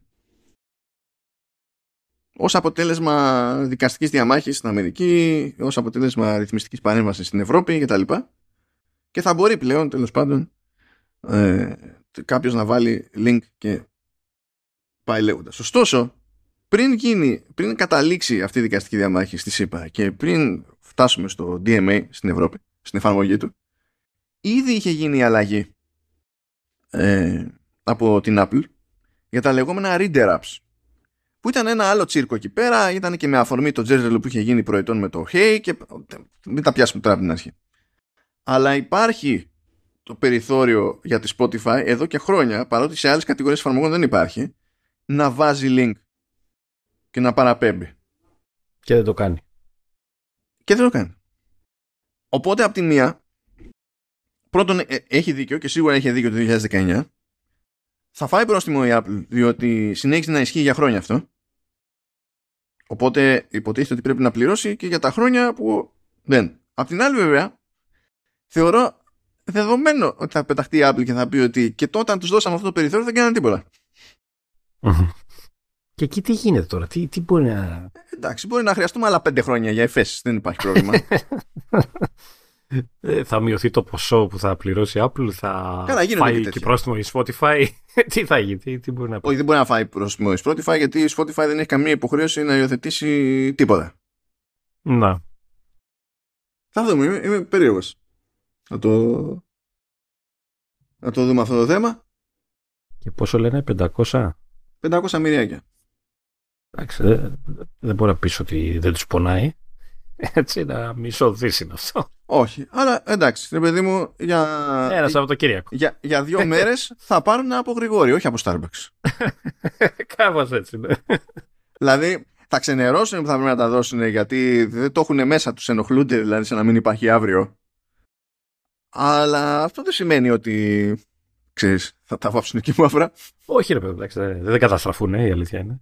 Αλλά η φάση είναι όλα λίγο, γιατί θα, θα πάει και θα ζητήσει η Ευρωπαϊκή Επιτροπή από, τη, από την Apple να κάνει κάτι που έτσι κι αλλιώς έχει πει η Apple ότι πλέον θα το κάνει because reasons σε κάθε περίπτωση. Που με το δύσκολο τρόπο, αλλά θα το κάνει. Και το κάνει ήδη εδώ μερικά, και μερικά χρόνια για κατηγορία εφαρμογών στην οποία ανήκει έτσι κι αλλιώς ε, ε, το Spotify. Και η Spotify εταιρεία δεν γούσταρε ούτε αυτό. Ε, και ναι αυτό. Την, την επόμενη εβδομάδα στη Giant ξέρω εγώ. Λοιπόν αφήνουμε τα τέτοια τα αριθμιστικά και τα λοιπά. Γιατί ναι, υποτίθεται ότι την περασμένη φορά λέγαμε στο περασμένο επεισόδιο για iOS 17.4 και έχουμε follow-up. Και, έχουμε και follow-up και προσθήκες. Μερικές από τις προσθήκες εντωμεταξύ είναι σημερινές εννοώντας εμείς γράφουμε εδώ πέρα 21 Φεβρουαρίου. Δηλαδή λίγο πριν ξεκινήσουμε. Οπότε θέλαμε δεν θέλαμε θα επανερχόμασταν στο iOS 17.4. Λοιπόν, λέγαμε ότι στις τρέχουσες beta του 17.4 και σε iOS και σε tvOS υποτίθεται ότι ερχόταν το το SharePlay σε combo με HomePod και τα λοιπά και με επόμενη beta αφαιρέθηκε. Οπότε, never mind αυτό που λέγαμε την περασμένη εβδομάδα. Δεν ξέρω πότε θα ξαναπεί. Καλά, δε, δε, ναι, αυτό δεν το έχουμε ξαναδεί να γίνεται αυτό. Έτσι μπορεί να. Ναι, θα, θα δούμε. Να σκάλω κάτι και να το δούμε σε παρακάτω beta. Ή, εντάξει, μπορεί να πάει και για πιο μετά. Okay. Επίσης, αυτό που λέγαμε ότι φαίνεται να μην λειτουργούν ε, με τον κλασικό τρόπο τα web apps ε, στη, στην Ευρώπη με τις νέες beta. Με τις τότε νέες beta. ναι, με τις νέες beta τέλος πάντων. Και ότι το κόβαμε για bug. Λέγαμε ότι προηγουμένως μπορούσε κάποιος να είναι σε μια σελίδα και να τη σώσει τέλος πάντων το δικό της εικονίδιο στο, στο, σε home screen και όταν πατάει εκεί το εικονίδιο να ανοίγει ως ένα ξεχωριστό πράγμα από το Safari αλλά να είναι η σελίδα που είχε σώσει εκεί πέρα και τα λοιπά και να μπορέσει να λειτουργήσει κάποια πράγματα σαν να είναι web apps. Και τώρα με τις beta που τρέχουν, συγκεκριμένα στην Ευρώπη, αυτό πλέον δεν είναι εφικτό. Ε, μπορείς να φτιάξεις το shortcut, αλλά σε πετάει, σου ανοίγει πάλι ένα tab στο Safari, παιδί μου. Δεν ανοίγει σαν να είναι κάτι ξεχωριστό. Και λέγαμε ότι από τη στιγμή που αυτό είναι και από τις νέες λειτουργίες, ας πούμε, στο macOS ονόμα. Είναι κουλό να γίνεται. Ποιες είναι οι πιθανότητες αυτό να μην είναι μπαγκιά; Και τελικά δεν είναι μπαγκιά και έκανε μια δήλωση εκεί πέρα στο 9 to 5 Mac η Apple και long story short λέει η Ευρώπη φταίει. Έχεις καταλάβει το λόγο, εγώ τον διαβάζω το, την εξήγηση, αλλά δεν καταλαβαίνω τι, θε, τι είναι αυτό που φοβούνται ή που τους εμποδίσει τέλος πάντων. Το, το ζήτημά τους είναι η υποστήριξη άλλων ε, μηχανών για browsers. Okay. Γιατί σου λέει αυτή η λειτουργία βασίζεται στο WebKit που χρησιμοποιώ σε Safari. Ναι. Για να προσφέρεται αυτή η λειτουργία στο σύστημα, από τη στιγμή που θέλεις να δώσεις το χρήστη το περιθώριο να χρησιμοποιεί άλλα browser engine, άλλα rendering engines για το web, όχι browsers, γιατί browsers υπάρχουν διαφορετικοί, αλλά και αυτοί τρέχουν WebKit, έτσι. Οπότε πριν είχαμε WebKit στο Safari, WebKit σε Chrome, αν μιλάμε για, για iOS, και προχωρώντας θα μπορούμε να έχουμε WebKit σε Safari και όταν αξιωθεί Google να έχει Blink σε, σε Chromium. Την ίδια μηχανή που έχει και άλλο στην περίπτωση του Chrome. Λέει, αυτή η λειτουργία, εγώ την έχω φτιάξει να λειτουργεί με το WebKit, κάπως. Άμα έχω να, ε, άμα χωθούν και άλλα browser engines που δεν είναι το ίδιο system wide, εγώ θα πρέπει να το κάνω να λειτουργεί και με εκείνα τα engines. Γιατί; Γιατί, γιατί υποτίθεται ότι βάσει του DMA πρέπει να υπάρχει λέει feature parity σε κάποια πράγματα. Ε, ε, ε, εκεί κόλλησα εγώ γιατί υποτίθεται ότι όλο αυτό το κάνεις από το Safari. Συνήθως δηλαδή κατεβάζεις το, web, το κάνεις web app μια ένα site ξέρω εγώ από το Safari που είναι WebKit και, είναι, και δουλεύει κανονικά. Δεν α, ήξερα ότι πρέπει να είναι ξέρεις, να μπορεί, οπότε τώρα τι είναι αναγκασμένοι να, να πρέπει να μπορούν να το κάνουν και από το Chrome ας πούμε να κατεβάσεις από το Chrome και να δουλεύει έτσι. Ε, αν, αν διάβασα σωστά το, το concept του feature parity σε αυτή την περίπτωση, ναι. Και είπε η Apple ε, όχι. Δηλαδή, για, όχι. από το να κάνω όλη αυτή τη μανούβρα, προτιμώ να κόψω αυτή τη δυνατότητα από το Safari μου. Να. Τε. OK, okay, εντάξει. Okay. Τώρα, τώρα καταλαβαίνω, τουλάχιστον καταλαβαίνω. Δεν το δέχομαι, αλλά καταλαβαίνω ε, γιατί το κάνει. Okay, γιατί νόμιζα ότι ήταν αποκλειστική λειτουργία του Safari αυτό, ρε παιδί μου. Δεν η δυνατότητα. Γιατί δεν θυμάμαι στα. Τώρα, πριν γίνει το 17.4, μπορείς να κατεβάσεις ξέρω, από το Chrome και να κάνεις web app τώρα, έτσι όπως είναι, που έχει WebKit. Όχι, δεν μπορείς να το κάνεις. Άρα γιατί, γιατί μετά το θέλει το DMA. Ναι, ναι, γιατί είναι θέμα DMA μετά, ναι. Okay. Είναι λίγο περίεργο αυτό. Δηλαδή δεν με βολεύει. Αλλά δεν νομίζω Σίγουρα. ότι είναι και τελείως κουφό που τα έχουν πάρει μένα τώρα με αυτό. Του στυλ θα κάθομαι εγώ να κάνω έξτρα δουλειές. Ε, ναι, για είναι, είναι λίγο, ε, ναι, είναι λίγο, ξέρεις, ε, σας τα έλεγα, πάρτε τα τώρα, τα θέλατε. Έτσι, είναι λίγο... Γιατί δεν νομίζω ότι είναι τόσο τεράστια δουλειά όσο την παρουσιάζει. Κοίτα, γενικά η μηχανή του Safari εμφανίζεται ποικιλοτρόπως. Δηλαδή, ανοίγεις μια εφαρμογή έτσι, και θέλει να σου εμφανίσει ένα WebView. Αυτό το WebView ε, θα στο πετάξει σε μια κάρτα να τρέχει WebKit από πίσω. Αυτό... Τώρα, τώρα θα μπορεί να τρέχει και σε Blink ας πούμε. Δεν το έχω καταλάβει να σου πω αλήθεια ε, και δεν νομίζω να χρειάζεται σε αυτή την περίπτωση γιατί, ε, γιατί, αυτή η διαδικασία, γιατί αυτή η διαδικασία δεν περνάει μέσα από Safari εκείνη την ώρα. Ναι μεν είναι WebKit πίσω αλλά δεν περνάει μέσα από Safari. Αλλά τέλος πάντων ε, ξέρεις, το, είναι, το WebKit είναι πιο system-wide από ότι είναι πιο Safari, ο Safari, η, η εφαρμογή. Ε, ε, δεν ξέρω αν θα μπορούσε να πει, ξέρω εγώ, του στυλ, ξέρω εγώ, εντάξει, θες να χρησιμοποιήσεις τον Chrome με τη Blink και όλα αυτά και θες να κάνεις web app, έτσι. Ε, OK, okay, αλλά το web app που θα κατεβάσει θα είναι WebKit. Ξέρω εγώ. Αν θα μπορούσε να κάνει κάτι τέτοιο. Να μπορείς να το κάνεις από τον Chrome, αλλά αυτό, το αποτέλεσμα να είναι, ξέρεις, συμβατό με αυτό που είναι τώρα, ρε παιδί, να είναι το ίδιο πράγμα. Ναι, αλλά δεν ξέρω, και αν αυτό δημιουργεί πρόβλημα στο, στο Progressive Web App. Αυτό λέω. Αυτό λέω αν, αν, αν θα μπορούσε να γίνει κάτι τέτοιο. Ρε, αυτό, δηλαδή από το να το κόψεις τελείως. Αν... Θεωρητικά μπορείς να το κάνεις. Αλλά το θέμα είναι ότι ο άλλος περιμένει να λειτουργήσει το Web App έτσι όπως λειτουργεί όταν το ανοίγει στο browser. Mm-hmm. Και μπορεί η αλλαγή μηχανής εκεί πέρα να σημαίνει ότι κάτι θα λειτουργεί αλλιώς ή δεν θα λειτουργεί το αξιόπιστα ή δεν θα ναι, λειτουργεί. Ναι, ναι. Οπότε τι θα κάνει ο άλλος, θα έφτιαχνε το, το shortcut και θα έλεγε εντάξει ρουλέτα. Ναι. Ε, ε, είναι λίγο άχαρη η φάση δηλαδή. Είναι άχαρη όμως και η λύση που, η μη λύση που κάνει έτσι, δηλαδή ότι δεν θα κάτσω να το φτιάξω, εντάξει, καταλαβαίνω γιατί. Αλλά ναι, και μάλιστα λέει και όλα ότι δεν το χρησιμοποιούν και πολύ. Ε, μ, εντάξει, μπορεί ίσως τώρα να, να, να είναι άχρηστη λειτουργία, ρε παιδί. Εν τω μεταξύ τη πάνε περίπατο και διάφορα άλλα πράγματα που είχε κάνει σε iOS 16, ξέρω εγώ και τέτοια, που υποτίθεται ότι σου δίνει το περιθώριο, ξέρεις. Να... Για ειδοποιήσεις και τέτοια. Ναι, ναι, ναι. Πάνε ουσιαστικά περίπατο αυτά. Ναι. Τέλος πάντων. Ε, ε, ίσως, δεν ξέρω. Να έχουμε μια μικρή ελπίδα ότι μπορεί να αλλάξει άποψη ή ξέρω, να έχει το χρόνο να, να φτιάξει κάτι που να επιτρέψει τη λειτουργία. Ίσως να το λέει μέσα σε όλα γιατί μπορεί και αυτό να ήταν κάτι το οποίο μπορεί να μην το προλάβαινε εγκαίρος. Να, και να πει, να. ξέρω εγώ, τι θα σου πει τώρα, θα έβγαινε και θα έλεγε Δεν το προλαβαίνω. Όχι, θα έβρει και, τρόπο να είναι κάτι άλλο. ναι. Κάτσε, ε, ε, είμαι περίπου να δω πόσα άλλα θα, θα κοπούν από αυτές τις αλλαγές.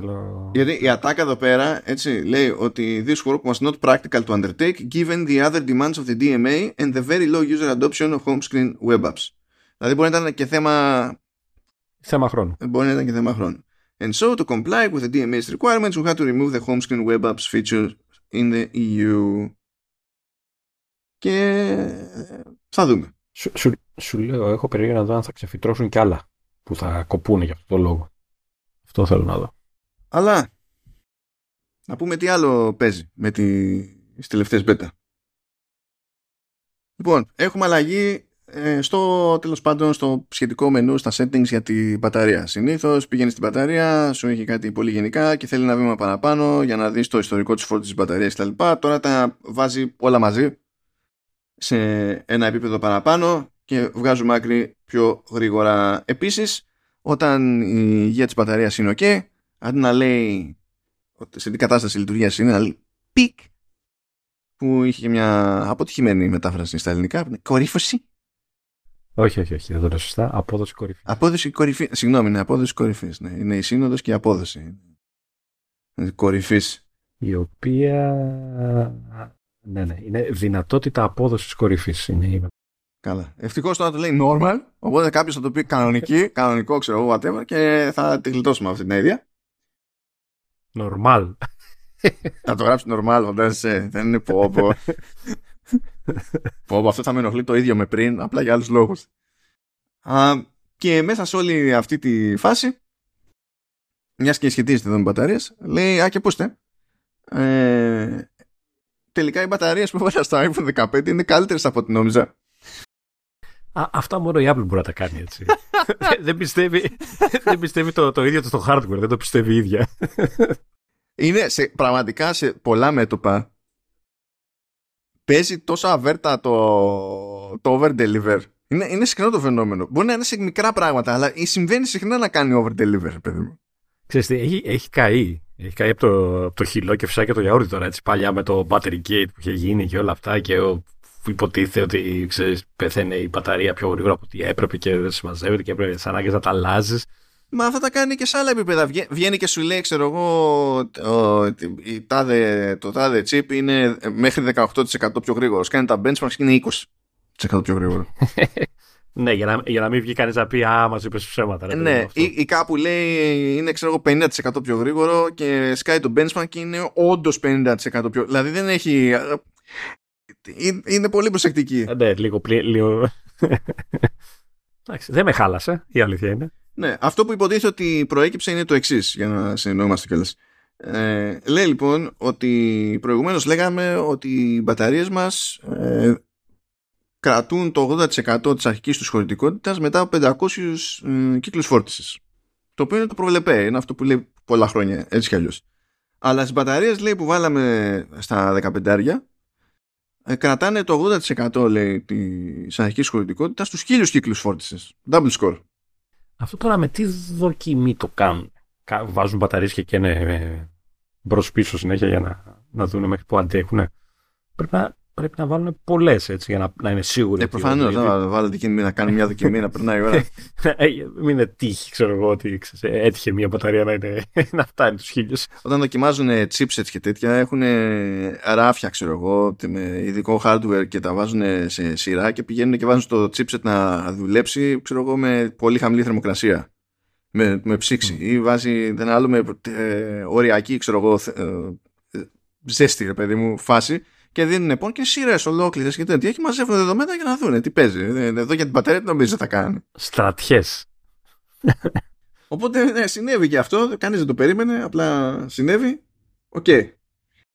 Ε, επίσης στα του CarPlay ε, είχαμε υποτίθεται την, την εκδοχή του CarPlay αλλά τώρα με την τελευταία beta μπήκε και το λεγόμενο New Instrument Cluster Experience ε, το οποίο από ό,τι καταλαβαίνω είναι μια έξτρα οθόνη με όργανα του. Ναι, και καλά είναι η main, που είναι αυτή που ξέρουμε, αλλά υπάρχει και το instrument cluster, ε, που είναι μια δευτερεύουσα οθόνη σε αυτή την περίπτωση και το τι δείχνει εκεί. Η, η, η Κάζο θα θυμίζει λίγο πιο αυτοκίνητο αυτή η φάση, έτσι. Θα είναι συγκεντρωμένες καταστάσεις. Δεν έχω ιδιαίτερη εικόνα για αυτή τη, τη φάση, να σου πω την αλήθεια.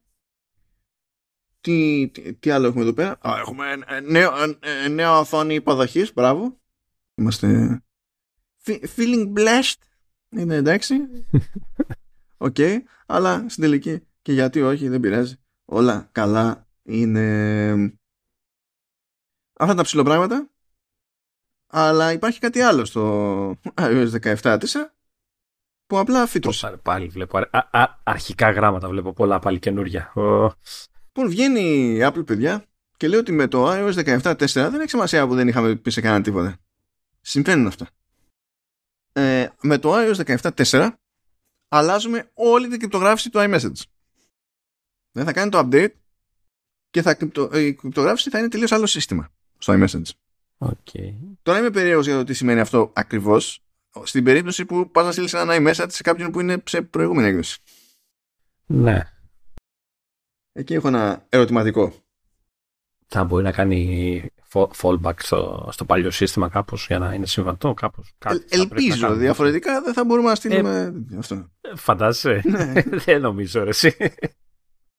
Γιατί δεν μπορεί να θεωρεί αυτονόητο ότι και όλοι θα περάσουν με το καλημέρα στο 17.4 καν Μα δεν μπορούν και όλοι, έτσι. γιατί εντάξει, μπορεί τα site να δημιουργούν μια εικόνα έτσι, ιδανική ότι κάθε ένα με δύο χρόνια αλλάζουμε κινητά όλοι, αλλά δεν ισχύει αυτό. Έτσι, δηλαδή, είναι πολλοί που έχουν παλιότερες συσκευές που δεν κάνουν update. Βρεάσε τις παλιότερες συσκευές. Μπορεί να έχεις την τελευταία συσκευή. Αυτό δεν σημαίνει ότι την ίδια μέρα βγαίνει το update, έβγαλες το update. Ναι, εντάξει. αυτό πες είναι επιλογή σου, αλλά το άλλο δεν είναι επιλογή σου. Έτσι, δηλαδή, αν δεν μπορείς να κάνεις update, τι θα γίνει σε αυτή τη φάση, δεν θα μιλάς με αυτούς τους ανθρώπους; Α, έχεις παλιό τηλέφωνο, δεν. ναι, προφανώς. Απλά εκεί έχει, στην τελική εταιρεία μπορεί να έχει και ένα πάτημα και να πει και τώρα φιλαράκι τι να γίνει. Για να μην το 20. Είναι τόσα χρόνια τηλέφωνο. Κάποια στιγμή σε παρατάει. Έτσι. Ε, ναι, αλλά όχι, όχι σε επίπεδο μηνυμάτων. Γι' αυτό στέκομαι, σε οποιοδήποτε επίπεδο. Ε, γι' αυτό στέκομαι στο, στην περίπτωση του ότι βγαίνει το 17.4 και αυτός που έχει το 17.3. Δεν μπορείς εσύ ως εταιρεία να θεωρήσεις ότι ξαφνικά μπήκε ώστε να μην έχεις fallback πριν καν αναρωτηθείς που βλέπεις τα στατιστικά σου. Ποιοι έχουν, έχουν ενεργές συσκευές που δεν μπορούν να βάλουν iOS 17. Πριν καν αυτό το πράγμα. Δεν μπορείς να το θεωρήσει αυτονόητο.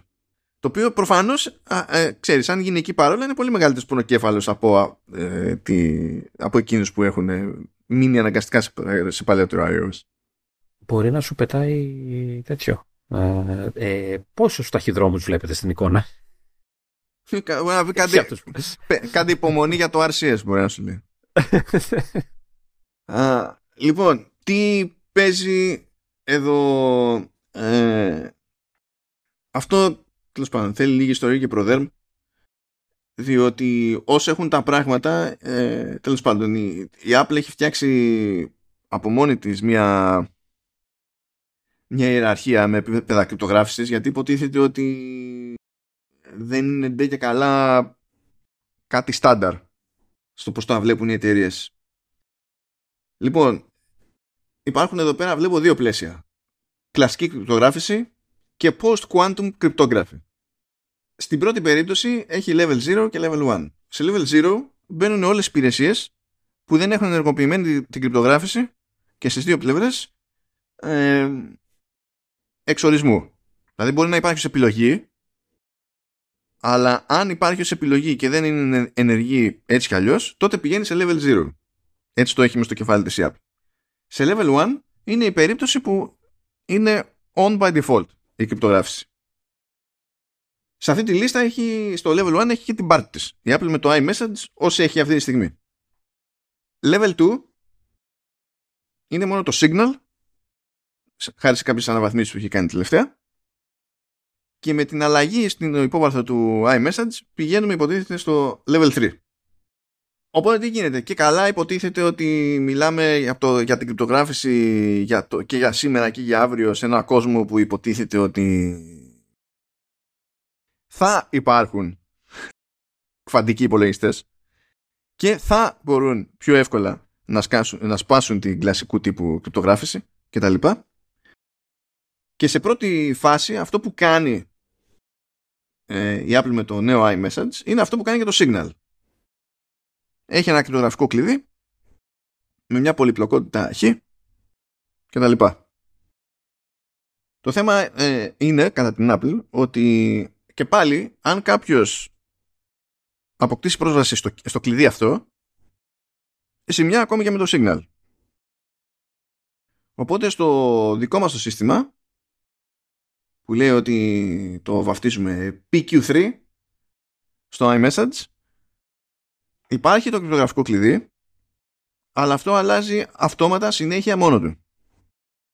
Οπότε και να καταφέρει και να αποσπάσει κάποιος ένα κρυπτογραφικό κλειδί σε, λίγο, σε πολύ λίγο θα είναι άχρηστο έτσι κι αλλιώς. Και η όλη λογική σε αυτή τη φάση είναι ότι ναι, θα πει κάποιος και κβαντικοί υπολογιστές και τι λες, ρε φιλαράκι και τα λοιπά. Εδώ είναι ποιος έχει και τι μπορούν να καταφέρουν σήμερα και γιατί μιλάμε για το κάποτε χωρίς να ξέρουμε κτλ. Γιατί λέει υπάρχει τέτοιο, υπάρχει μια τάση στο, στο χώρο του hacking που λέει ότι μαζεύουμε στα δεδομένα που δεν μπορούμε να τα, να τα απογραφήσουμε, τα κρατάμε καβάτζα και κάποια στιγμή θα, θα μπορέσουμε. Και όταν μπορέσουμε, μπορεί να έχει κάποια πολύτιμη πληροφορία. Αλλά μέχρι τότε τα βάζουμε στην άκρη, στον πάγο. Και με την αυτόματη αλλαγή κλειδιών δεν θα έχει σημασία τι έχουν βάλει στον πάγο. Ή τουλάχιστον αυτό είναι σκεπτικό. Εγώ διαβάζω τα διάφορα βασικά features στο design που κάνανε για το PQ3. Πολύ Quest 3, να υποθέσω. Πολύ Quest.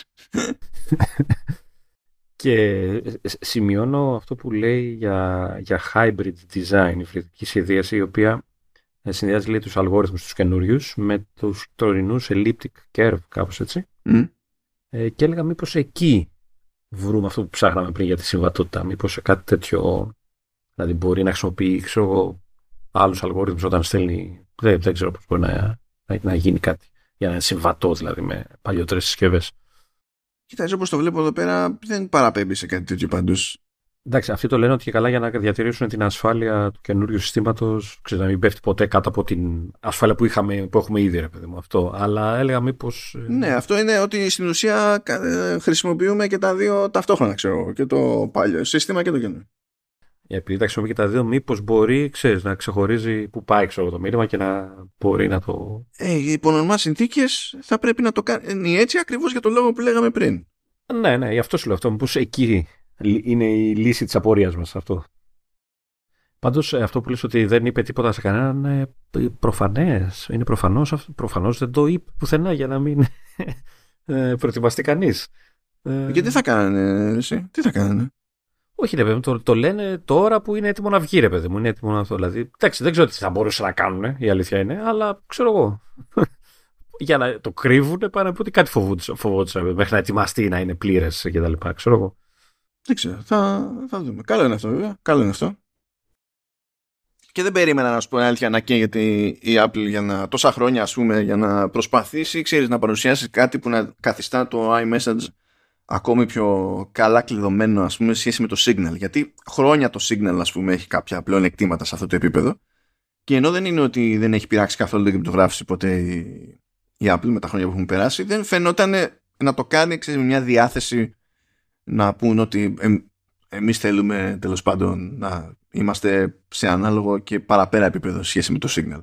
Αυτό. Και η άποψη του FBI ποια είναι; Αυτή που ήταν και πριν.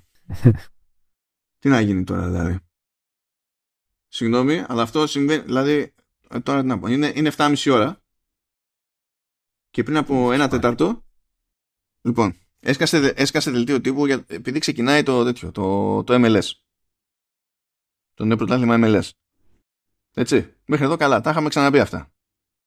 Σε σχετικό δελτίο τύπου όμως η Apple πετάχτηκε και λέει ότι σύντομα θα σας πετάξουμε ένα ταινιάκι από τα playoff του MLS Cup του περσινού, του 2023. Και θα είναι σε immersive video για όσους έχουν vision. Και με spatial audio κτλ. Οπότε οι τύποι γύριζαν πέρυσι εκεί στα τελειώματα με, σε 8K 3D και δεν ξέρω και εγώ τι. Και λέω, mm. Υποθέτω θα νιώθεις ότι είσαι στην κερκίδα, ότι είσαι στο, στην πρώτη γραμμή. Δεν ξέρω, αυτό, αυτό αποκλείεται γιατί πραγματικά νιώθεις ότι είσαι στην κερκίδα όταν ακούς και όλα αυτά που λέγονται γύρω σου στην κερκίδα. Ε, μα, αυτό θα έχεις πέσει λίγο. Γάμο, σαράμε όλο το. Έχω πολλά χρόνια να πατήσω γήπεδο. Ε, και εγώ. Αλλά μου είχε αφήσει τραύμα ένας που ρε φίλε ήταν, πώς να σου πω, ήταν στο γήπεδο της ομάδας του. Ήταν εντός έδρας. Ε, ε, ξέρεις, γούσταρε φάση την, την ομάδα, επιφημούσε την ομάδα του. Mm. Με εξαίρεση τη στιγμή που έπια, άγγιζε μπάλα οποιοδήποτε μαύρος, ακόμα και αν ήταν της δικής του ομάδας ξαφνικά άρχισε και έριχνε τα χειρότερα. Δεν τον ένοιαζε που ήταν τη ομάδα του. Μιλάμε, αυτός το ζούσε, δηλαδή ρατσίστα επίπεδου. Είναι, είμαι τόσο ρατσιστής που δεν κάνω καμία διάκριση στο ρατσισμό. Ε, φαντάστο αυτό να το απολαμβάνεις σε special audio, να είναι όλο γύρω σου, μαζί με όλα τα καλά που ακούγονται στο γήπεδο γενικότερα. τέλεια, τέλεια, τέλεια, είναι super. Κάπου είδα εγώ ότι, ότι πήραν χαμπάρι ότι τις κάμερες που χρησιμοποιεί σε, σε, σε αγώνα ότι την είχε στημένη εκεί κάπου. Ε, κάποια στιγμή κάτι θα φαινόταν που θα ήταν λίγο πιο τέρας από τα άλλα ρε παιδί μου αλλά αυτό δεν σημαίνει ότι κατευθείαν κατάλαβες τι παίζει. μικρή ήταν, ήταν ένα κουτάκι φαντάζομαι δύο φακούς ουσιαστικά τώρα δεν ξέρω από πίσω. ήταν ένα μικρό φαντάζομαι τύπου projector. Ε, και το είχαν στημένο και σε ένα ε, τι ήταν επιτροπή, ήταν εκεί, τι ήταν. Όχι, αυτή είναι, αυτή είναι η βάση εκεί που κουμπώνουν όλα τα υπόλοιπα. Και μετά γίνεται τέρας. Στη διαδρομή γίνεται τέρας. Δεν ξέρω, δεν ξέρω. Γιατί η κάμερα ως κάμερα, δηλαδή αισθητήρες, μοντούρες κτλ., το βασικό, η καρδιά του συστήματος είναι ένας glorified κύβο είναι. Αλλά μετά γίνεται ναι, χάος. Αυτό, αυτό είδανε πάντως τον κύβο. OK, okay, λοιπόν, πάει γι' αυτό. Και μπορούμε να στραφούμε στα θέματα εκεί πέρα των φημών για διάφορα ζητήματα. Ε, θα, είχαμε, εντάξει, είχαμε ασχοληθεί εκεί πέρα και καλά με το τι υποτίθεται ότι έρχεται την άνοιξη. Λέμε να κοιτάξουμε πιο μακριά για όσα ακούγονται εδώ και κάμποσες εβδομάδες πλέον περί AI. Ναι, δεν ξέρω αν είναι wishlist αυτό πάλι. Κάποιοι που θέλουν η Apple να χωθεί στο χώρο του AI και θεωρούν ότι έχει αργήσει και τα, τα, τα βγάζουν ως φήμες, παιδί μου, όλα αυτά που θέλουν να δουν. Ξέρω εγώ. Ναι, αυτό είναι λίγο δύσκολο. Αυτό, γιατί αν θυμάσαι σε προηγούμενο επεισόδιο λέγαμε ότι η ίδια η Apple βγήκε και είπε ναι γεια σας έφτιαξα ένα πράγμα εδώ για την επεξεργασία φωτογραφίας με large language model όπου δηλαδή περιγράφω την αλλαγή που θέλω να γίνει και γίνεται και δεν εμφανίστηκε κάποιο, σε κάποια πατέντα που μπορεί να μην πιαστώ ποτέ βγήκε η Apple και είπε ε, να το έφτιαξα και open source. Ναι. Αυτό όσο να πεις δηλαδή είναι ήδη κάτι υπαρκτό. Αν τα βάλεις κάτω ως μοντέλο δηλαδή είναι υπαρκτό. Βγήκε τέλος. η αλήθεια είναι αυτό που έχουμε πει είναι ότι η Apple χρησιμοποιεί AI πολύ, πολλά χρόνια τώρα έτσι, με τις φωτογραφίες και όλα αυτά τα, την επεξεργασία που κάνει. Συνήθως το λέει έτσι. Δηλαδή, ό,τι και αν λέει τόσα χρόνια για machine learning ή όταν έχει τα αρχικά του, ξέρω εγώ, το ML και τα λοιπά, η computer vision και οι ιστορίες, όλα αυτά τα πράγματα είναι στην ίδια κατηγορία. Να, να σου πω, σήμερα είχα την τηλεόραση αναμένη την που δούλευα και είδα ένα, ένα αστείο έτσι, πράγμα που έγινε σε μια εκπομπή που και καλά ήταν ο ένας από τους δύο παρουσιαστές και είχε ένα λάπτοπ ξέρω εγώ, μπροστά του και προσπαθούσε και καλά έκανε ότι μιλάει στην AI, στο AI και να του βγάλει ξέρεις πράγματα. Το τι μόδα την καινούργια. και πετάγεται η άλλη παρουσιαστή και λέει Ρε, εσύ, αυτό είναι η Siri. και ήθελα να της πω Ρε, εσύ, και η Siri AI. Ναι, δηλαδή. εντάξει. Όχι πολύ έξυπνη, αλλά είναι. Ναι, είναι άλλο στυλ. Είναι άλλο τύπου, ρε παιδί μου. Αλλά και πάλι. Δηλαδή. ίδια building blocks. Λοιπόν, είχαμε πει λοιπόν για αυτό το, το framework που έβγαλε που επιτρέπει το photo editing με γραπτές εντολές ε, και στο μεσοδιάστημα βγήκε άλλο ένα βγήκε το keyframer πάλι από την Apple που σου λέει θέλω μία εικόνα θέλω να μου πεις τι θέλεις να κάνει και εγώ θα το, θα το κάνω animated. Το θα είναι ωραία φάση. Και θα πεταχτεί κάποιος, ναι, αλλά τι είναι αυτά, εδώ έβγαλε η OpenAI το Sora και τα λοιπά. Ναι, ναι, ναι, ναι, ναι. Okay. Δεν νομίζω ότι θα προσπαθεί να είναι τόσο εκτενές. Εγώ θα έλεγα ότι περισσότερο θα, θα είναι στη λογική, παίρνω ένα πράγμα που δεν είναι live photo και το κάνω σαν live photo, παρά στο κάνουμε ό,τι να είναι, πώ να είναι. Γι' αυτό και πάλι εδώ πέρα σου λέει, θέλω ως input, όχι μόνο το text prompt, θέλω ως input και μια εικόνα. Μια φωτογραφία. Ναι και θα κάνω αυτή να κινείται κάπως. Και βλέπω μια λογική εδώ πέρα ότι προσπαθεί με αυτά τα μοντέλα που η ίδια φτιάχνει και προφανώς θα χρησιμοποιήσει κάπως να είναι περισσότερο στη λογική του edit παρά στο ε, πες εδώ το, το, αυτό που σου ήρθε τώρα στο κεφάλι και κάτι θα γίνει εδώ μέσα πάλι μου φαίνεται ότι ψάχνει ε, μια κάποια έτσι πιο ουσιαστική χρησιμότητα, ρε παιδί μου, πέρα από το καθόμαστε και κάνουμε χάζι. Α, αυτό ήθελα να πω ότι μέχρι τώρα, δηλαδή, ό,τι έχω δει από άλλες εταιρείες ε, που είναι εντυπωσιακά, έτσι, okay, ε, κινούνται στο φάσμα του πειράματος. Δηλαδή, δεν έχω δει κάποια ολοκληρωμένη πρόταση ότι ξέρεις, όλα αυτά τα εργαλεία, όλα τα εργαλεία που φτιάξαμε, ότι ξέρεις, θα σου προσφέρουν κάτι ξέρεις, ολοκληρωμένο, ρε παιδί μου. Με εξαίρεση εγώ ίσως αυτά τα εργαλεία που είναι για editing στο κείμενο και αυτά ίσως δεν τα έχω δει. Ε, και έλεγα μήπως η Apple ξέρεις, στο καθυστερεί ψάχνοντας να βρει ξέρεις, μια ολοκληρωμένη λύση, ένα, μια πρόταση ξέρεις, στο, στο στυλ της. Ρε μου, ότι ξέρεις, τα, τα φτιάξαμε όλα αυτά και σας δίνουμε κάτι ουσιαστικό να κάνετε. Δεν είναι απλά έτσι αχάζει μόνο και ε, χαχαχα. Mm, Κοίτα, γενικά έτσι συνηθίζει να κινείται ως εταιρεία έτσι κι αλλιώς. Και, και μένει να δούμε, και, δηλαδή αν, αν θεωρήσουμε δεδομένο ότι θα τα δούμε αυτά κάποια στιγμή όλα, έτσι, όλα αυτά τα, για το AI και σε, στις πλατφόρμες της, ε, της Apple, ε, μένει να δούμε πώς θα το κάνει ξέρεις, αυτό το interoperability που είναι ξέρεις, όλο, όλο μαζί, πώς θα κινείται από πλατφόρμα σε πλατφόρμα της εταιρείας, έτσι. Πώς θα, τι θα προσφέρει, τι θα βελτιώσει, τι θα βοηθήσει. Όσα χρόνια έχουμε Siri, αυτό είναι προβληματικό. Η Siri δεν λειτουργεί με τον ίδιο τρόπο σε ναι, κάθε πλατφόρμα είναι fragmented. Έτσι είναι, ε, θυμάμαι μου λέγεις ότι είναι ξεχωριστή η έκδοση σε κάθε πλατφόρμα και βοηθάει αυτό γενικά. Έτσι. Α, άσε το τι καταφέρνει και πόσο καλά το καταφέρνει. Έστω ότι τα καταφέρνει, ρε παιδί μου. Ε, υπάρχουν πράγματα που μπορείς να τα κάνεις σε μια πλατφόρμα και δεν μπορείς να τα κάνεις σε άλλη πλατφόρμα και υποτίθεται ότι είσαι με Siri σε κάθε περίπτωση.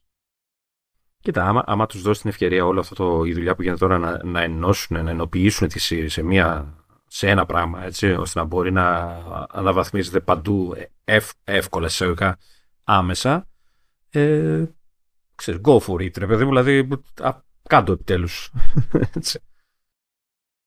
Ο εμένα με ενδιαφέρει πιο πολύ πάντως αυτή το, το ποιόν της προσέγγισης. Αλλά ας πούμε και το τι έχει ακουστεί μέχρι στιγμής. Τώρα και καλά λέγεται ότι καλώς εγώ των πραγμάτων, μάλλον ξέρω εγώ, iOS 18. Τώρα αυτό δεν σημαίνει ότι δεν καλά θα τα προλάβει όλα. Δεν, δεν σημαίνει ότι δεν μπορεί να αλλάξει και νόμοι για κάτι στην πορεία. Χαίρομαι πολύ. Αλλά λέμε τώρα τι έχει ακουστεί έτσι μπορεί να μην είναι, είναι, είναι από τις λειτουργίες που ξέρεις, τις ανακοινώνει μεν για 18, αλλά δεν θα είναι day one και θα μπει πιο μετά, 18.1, 18.2. Όλα, όλα τα ενδεχόμενα. Αλλά να πούμε τι είναι αυτά που έχουν ακουστεί περισσότερο και πιο συγκεκριμένα μέχρι τώρα. Εντάξει, νέα έκδοση Siri. αυτό είναι ευσεβής πόθος εδώ και αιώνες και σου λέει εντάξει ότι θα βασίζεται σε large language model, μπράβο, φτιάχνει και το δικό της Άρα έτσι κι έχουμε αλλιώς. πιθανότητα, έχουμε πιθανότητα για ελληνικά με αυτή τη τεχνολογία; Α, α, άμα γουστάρει. Εκτός αν πάει και το κόψει, ξέρω εγώ. Ε, φαντάζεσαι. Όλες οι γλώσσες εκτός από ελληνικά. Γιατί τέτοιος, σε- στα αντίστοιχα της OpenAI, ας πούμε, ε, στην Open- OpenAI υπάρχει υποστήριξη. Τώρα, αυτό δεν σημαίνει ότι η υποστήριξη στα ελληνικά είναι τόσο καλή όσο είναι στα αγγλικά. Ναι, εντάξει. Ε, γιατί τα έχω φάει τα μούτρα μου σε αυτό το κομμάτι. Το, το, το θέμα είναι αν, αν έχουμε μία ελπίδα, ρε παιδί μου. Ε, να θεωρητικά περιμένουμε- έχουμε ελπίδα, ναι, έχουμε ελπίδα. Γιατί είναι πολύ πιο εύκολο να το στήσει αυτό το πράγμα από την άποψη ότι χρειάζεται τα δεδομένα να το εκπαιδεύσεις. Μμ. Οπότε ξέρεις, άμα, μαζέψ, άμα γε- ε, ε, καταβάσεις και γεμίσεις το κουβά με τα δεδομένα που χρειάζεσαι και τον πετάξεις προς το general direction και καλά, κάτι θα γίνει. Ενώ πριν ήταν τελείως άλλη διαδικασία, ρε παιδί μου, σαν βάση. Αυτό το σύστημα έστω ότι πετάς τα δεδομένα και έχεις το πρώτο, την πρώτη έκδοση. ας πούμε. Αυτό θα μπορεί να μαθαίνει real time. Δηλαδή καθώς το χρησιμοποιεί ο χρήστης να μαθαίνει και να προσθέτει στον κουβά data ξέρεις, και να βελτιώνεται κτλ. Ναι, έτσι, λογικά. Ε, αυτό είναι περίπλοκη ερώτηση. Μμ. διότι ε, το μαθαίνω πράγματα με τη λογική ότι είμαι σε ένα, σε ένα μέρος, σε μια συσκευή που έχει ένα μάτσο δεδομένα και έχω πρόσβαση στα δεδομένα. Αυτό ναι. Αλλά το μαθαίνω με την πιο ανθρώπινη λογική ότι ε, μαζεύω εμπειρίες και γνώση και σωρευτικά αυτά με κάνουν καλύτερο σε βάθος χρόνου. Αυτό δεν το πολυκόβω είναι κάτι που και οι υπόλοιπες εταιρείες τώρα αρχίζουν και δοκιμάζουν γιατί βασίζεται στο concept της μνήμης. Το να θυμάται το language, το language model τι έγινε τις προηγούμενες φορές σε προηγούμενα interactions. Μμμ. Και αυτό και είναι τεχνικά πιο απαιτητικό έτσι κι αλλιώς ε, και πηγαίνει πακέτο με άλλα νέα προβλήματα για την πάρτι του που πρέπει και αυτά να αντιμετωπιστούν πρώτα. Το βασικότερο που σκέφτομαι είναι ότι η Apple θα προσπαθήσει όλα αυτά να γίνουν on device. Έτσι, οπότε κάτι τέτοιο που περιγράφεις νομίζω χρειάζεται server. Οπότε δεν ξέρω αν θα θέλει να στέλνει τα data έτσι χήμα. Χήμα τέλος πάντων. Να στέλνει data σε Δεν server. θα συμφέρει να τα στέλνει όλα τα δεδομένα αυτά σε κάθε περίπτωση. Ε, γιατί όταν έχεις μεγάλο όγκο δεδομένων, δεν πρόκειται να κάνεις ένα request εδώ και ξαφνικά να πετάξεις τα ε, δεδομένα αυτά με κάποιο τρόπο μαγικό σε χρόνο που να βγάζει νόημα. Αυτό δεν δεν υπάρχει αυτό. Ε, δηλαδή, ούτως ή άλλως, ούτως ή άλλως, ο σωστός στόχος για όλη αυτή την idea είναι να τρέχει σε local hardware. Ο σωστός ε, στόχος είναι αυτός. Ναι. Αλλά τέλος πάντων, είπαμε Siri με κάποιο Large Language Model ε, τύπου ChatGPT και Gemini και τα λοιπά και βλέποντας και κάνοντας. Παι- Παίζει να, φτι- παίζει να φτιάξεις δικό της. Δεν φτιάξεις δικό της. Μα προφανώς θα φτιάξεις δικό της. Έχει φτιάξει το, το Ajax που είναι δικό της. Δεν, στηρίζεται, δεν στηρίζονται όλοι σε ένα βασικό και από εκεί πέρα κάνουν καστομιές; Όχι, δεν θέλει να μπλέξει η Apple με το να έχει νομικές περιπέτειες η Apple σε τέτοια περίπτωση. Η OpenAI πετάγεται και ρουφάει το σύμπαν ό,τι να είναι και λέει «Ω, είναι fair use, ε, αφού είναι όλα public, γιατί δεν κατάλαβα, δεν μπορώ να βγάλω λεφτά από αυτό». Και Ναι. υπάρχουν κάποιες διαφωνίες σε αυτό το θέμα. Η Google έχει κάνει με, ε, με τα δικά της τέλος πάντων κάτι ανάλογο, αφού έτσι κι αλλιώς τα ρουφά όλα. Τι πειράζει να τα κάνω και κάτι άλλο. να τα Δε- χρησιμοποιώ. ναι, δεν λειτουργεί έτσι νομικά.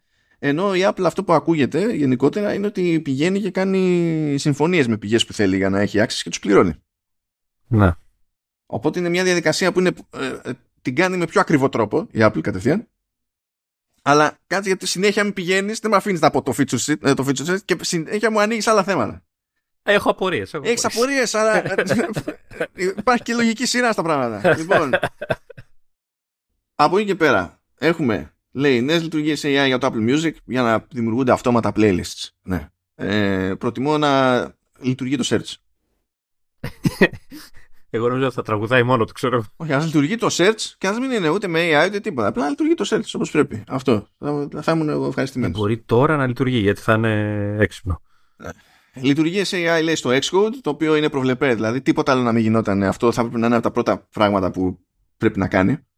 Διότι ήδη οι προγραμματιστές έχουν συνηθίσει να δουλεύουν έτσι ε, και το θέλουν αυτό το πράγμα και το ζήτημα λοιπόν είναι να μπορεί να συνεισφέρει ε, το ας το πούμε AI που πάλι είναι Large Language Model στο Xcode, συμπληρώματα στον κώδικα κτλ. Και για να γλιτώνεις χρόνο από τη ζωή σου.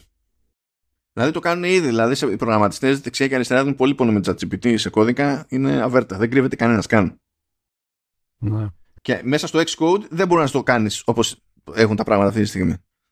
Ίσως είναι πιο εύκολο ξέρεις, να αποφεύγεις και λάθη. Δηλαδή, λάθη που έχω ακούσει που είναι αστεία, ξέρω, που σου δίνει πληροφορία και είναι τελείως λαθασμένη. Ενώ στον κώδικα είναι πιο, ξέρεις, πιο μαθηματικά, ρε παιδί μου. Δηλαδή, πόσο λάθος μπορεί, μπορεί να μην λειτουργήσει. Α, ναι, αναγκαστικά να κάνεις τεστ πρέπει να δεις ότι λειτουργεί. Δεν είναι. Ναι, ναι, ρε παιδί, αλλά δεν έχεις το φόβο ότι ξέρεις αυτό που σου δίνει είναι τελείως λάθος. Είναι κάτι άλλο πράγμα. Μένα μου αρέσανε τέτοιο που πέσανε με τα μούτρα οι δικηγόροι και, και, και γνωστό, γνωστό μου δικηγόρο. Μου σκάει μια μέρα και μου λέει Εσύ είχα χαρεί και εγώ λέει, με το chat GPT και μου βγάζει εκεί πέρα λέει κάτι, ε, κάτι παραπομπές και τέτοια και γλίτωνα το ψάξιμο και ήμουνα κομπλέ και πηγαίνω το βγάζω το report και κάποιος μου είπε ότι δεν είναι αυτονόητο ότι αυτά που βγάζει είναι σωστά, είναι σωστά. και ότι μπορεί να παραπέμπει και σε υποθέσεις που δεν υπήρξαν ποτέ. Του λέω ναι, σοβαρά. Λέω, τι νόμιζες ότι δουλεύουν όλοι για πάρτι σου, του λέω. Ξαφνικά βρήκαμε το μήνα που θρέφει τους 11 είναι η πρώτη μου φράση που λέω κάθε φορά που ακούω κάποιον που λέει Α, χρησιμοποιήσω το ChatGPT και με βοήθησε στη δουλειά μου και είναι το πρώτο πράγμα που λέω. Πρόσεχε γιατί κάνει λάθη. δηλαδή. Λοιπόν, next up, υποτίθεται ότι θα γίνει κάποια μόντα με generative AI, λέει, στο Spotlight Search. Δεν ξέρω τι ρόλο θα βαράει το generative AI. Εκτός αν εννοεί του στυλ, ξέρω εγώ, αυτό και αυτό κάνουμε μια περίληψη επιτόπου σε κάτι. Για να πούμε ότι κάνει κάτι generate. Γιατί θα πεις διαφορετικά στο Spotlight; Θέλω να φτιάξουμε μια εικόνα στο έτσι, δεν ξέρω τι νόημα θα είχε. Αλλά τέλος πάντων και ότι ε, θα μπορούμε να το πούμε να κάνει πιο περίπλοκες διαδικασίες, πιο περίπλοκα tasks. Φαντάζομαι εκεί πέρα πάλι περιγραφικά, ρε παιδί μου, με LLM. Κάπως έτσι θα πηγαίνει το πράγμα και ελπίζουμε μετά να καταλαβαίνει σωστά. Για να καταλαβαίνει σωστότερα από ό,τι καταλαβαίνει συνήθως τόσα χρόνια με το Α και το Β. Μπορεί να έχει, μπορεί να έχει πιο natural language, δηλαδή να, να, ξέρεις, να το γράψει πιο ανθρώπινα το, το τι θες να βρεις. Ε, ναι, αυτό είναι το concept έτσι κι αλλιώς στα, στα LLM. Ότι πηγαίνεις και γράφεις κανονικά όπως θα έγραφες σε κάποιον για να το, το εξηγήσεις τέλος πάντων. Αυτό είναι το concept. Ε, Επίσης τώρα. Τέλος πάντων, λέει a powered wellness coaching feature για Apple Health και Apple Watch. Ούτε που ξέρω τι να πρωτοϋποθέσω τώρα από αυτό. Φαντάζομαι θα έχει πρόσβαση στα δεδομένα σου τέλος πάντων από το Health και θα προσπαθεί τέλος πάντων να σου βγάζει κάποια πιο χρήσιμη πρόταση, πληροφορία κτλ. Και κάτι λέει και παπάτζες εδώ από το Bloomberg που λέει New technology for tracking emotions. OK, okay, εντάξει, είναι αυτό μου ακούγεται λίγο pie in the sky. Θα δούμε τι θα γίνει. Δεν είναι καν καινούργια φήμη, είναι και από πέρυσι αυτό, αλλά τέλος πάντων δεν μου φαίνεται, δεν μου ακούγεται να είναι συγκλονιστική προτεραιότητα τώρα αυτό σοβαρά όταν θες να κάνεις μπάσιμο στο άθλημα. Τέλος πάντων, μετά τι λέει νέες λειτουργίες AI που στην ουσία θα βοηθούν στο, στην αυτόματη συμπλήρωση και στη, στη, στην, στις ερωταπαντήσεις, ξέρω εγώ, και στην περίληψη πολλαπλών εισερχόμενων μηνυμάτων κτλ. That's nice. Και για τελείωμα, αντίστοιχα, για να ταιριάξουμε εδώ πέρα, που έχουμε να κάνουμε με τη δημιουργία πάλι περιεχομένου, κειμένου, τη δημιουργία περίληψης και τα λοιπά, τα ανάλογα υποτίθεται ότι έρχονται σε pages, keynote και numbers.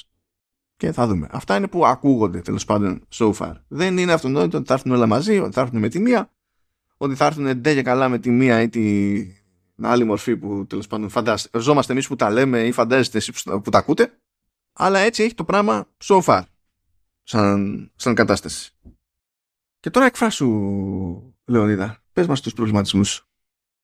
Όχι, όχι. Ε, θέλω να, να δω αν όντως θα, θα έρθει όλο αυτό το πράγμα. Και σου είπα, αυτό που με ενδιαφέρει, που έτσι έχω μια, μια περιέργεια, να δω πώς θα το ενσωματώσει να, να λειτουργεί παντού, ξέρεις, να έχει μια ενιαία έτσι, προσέγγιση με, σε όλες τις πλατφόρμες. Αυτό θέλω να δω, πώς θα το, θα το κάνει η Apple. Κοίτα, γενικά έχει ενδιαφέρον το πράγμα, διότι ξέρουμε ότι τουλάχιστον σε θέματα απορρίτου έχει πιο καινοτροπία σχέση με άλλους. Αυτό δεν σημαίνει ότι δεν χρησιμοποιεί τίποτα από δεδομένα, αλλά τέλος πάντων πείθει πιο εύκολα ότι προσπαθεί να αποφεύγει όσο περισσότερο γίνεται το να πηγαίνουν πέρα δόθε ε, διαφορετικά δεδομένα. Και το κάνει όχι μόνο σε τέτοιε περιπτώσεις, αλλά ποικιλοτρόπω στο, στο σύστημα. Αυτό που ακούγεται είναι ότι καλά φαντάζομαι θα γίνει και με τους M4 αλλά και με τα επόμενα ε, τηλέφωνα ότι και θα σπρώξουν γενικά τη RAM που βοηθά σε τέτοιες περιπτώσεις και θα δώσουν πόνο και με Neural Engine διότι θα κινηθεί προς εκεί η όλη φάση έτσι αλλιώς. Πόνο που δίνουν καιρό, έτσι. Δηλαδή με την Neural Engine κάθε χρόνο έχουμε μεγάλα. Ναι, αλλά πιο πόνο, πιο, πιο άλμα. Πιο άλμα. Πιο άλμα. Αυτό είναι το point. Το ότι έχουν τόσα χρόνια, έχουν τόσα χρόνια. Αλλά δεν είναι ότι την έχουν και κάθε. Δεν κάνει πράγματα έτσι κι αλλιώς. Το θέμα είναι ότι θέλουν να κάνουν πιο απαιτητικά πράγματα, ρε παιδί μου. Το θέμα είναι αν θα μπορούν οι προηγούμενες εκδόσεις να διαχειριστούν τη. Ε, Προφανώς δεν θα μπορούν όλες οι προηγούμενες εκδόσεις να το διαχειριστούν. Δεν είναι... Αυτό δηλαδή μέχρι πού θα φτάσουμε, δηλαδή πόσο πίσω θα μπορεί να λειτουργήσει αυτό το πράγμα. Έχει μια ε, τώρα για την ώρα όταν σου λέει για τα περισσότερα πραγματάκια τέλος πάντων που είναι αυτού του τύπου συνήθως θέλει ως μήνυμο α12 mm. ε, τώρα πιστεύω με τον ερχομό κάποιων τέτοιων λειτουργιών αναγκαστικά θα αλλάξει αυτό το baseline δεν μπορεί, δεν θα είναι το α12 και από εκεί και πέρα μπορεί σε κάποιες περιπτώσεις να έχουμε και κάποιες μεμονωμένες λειτουργίες που απλά είναι πιο cool στο νεότερο hardware ή είναι εφικτές μόνο στο νεότερο hardware. Θα δούμε. Αλλά αυτό σημαίνει τέλος πάντων, εφόσον κινείται προς εκεί το, το πράγμα, και έτσι κι αλλιώς και αυτή τη φορά είναι που ανέβηκε η RAM στα, στα, στα Pro πήγε στα 8 GB RAM. Τα 15 Και αυτό βοηθάει. Αλλά όλο αυτό δείχνει και μια, ρε παιδί μου, ξέρεις, μια ροπή προς, τη, προς το, κοίταξε να δεις, να κάνουμε όσο μεγαλύτερο μέρος του compute γίνεται, local. Ναι, ε, νομίζω το περιμέναμε αυτό από την Apple, έτσι. Ίσως και, ίσως και γι' αυτό να, να καθυστερούσε, γιατί προσπαθούσε να, να βρει τρόπο ή ξέρω, να, να βαθμίσει αρκετά το hardware ώστε να μπορεί να κάνει αυτό που θέλει, ρε μου, on device. Κοίτα, δεν είναι ότι. Δεν αρκεί να αναβαθμίσουμε το hardware. Πρέπει να φτιάξεις και τα μοντέλα σου έτσι ώστε να είναι πιο μικρά σε όγκο, φόρτο κτλ. Αλλά να πιάνουν και ε, το αρκετά αποδεκτό αποτέλεσμα με βάση αυτό που έχεις βάλει σαν στόχο τέλος πάντων. Είναι θέλεις διπλή προσπάθεια. Δεν είναι ότι απλά δίνω περισσότερο hardware, ας πούμε, το, πετάω περισσότερο hardware στο πρόβλημα. Δεν είναι, ούτε αυτό είναι εφικτό.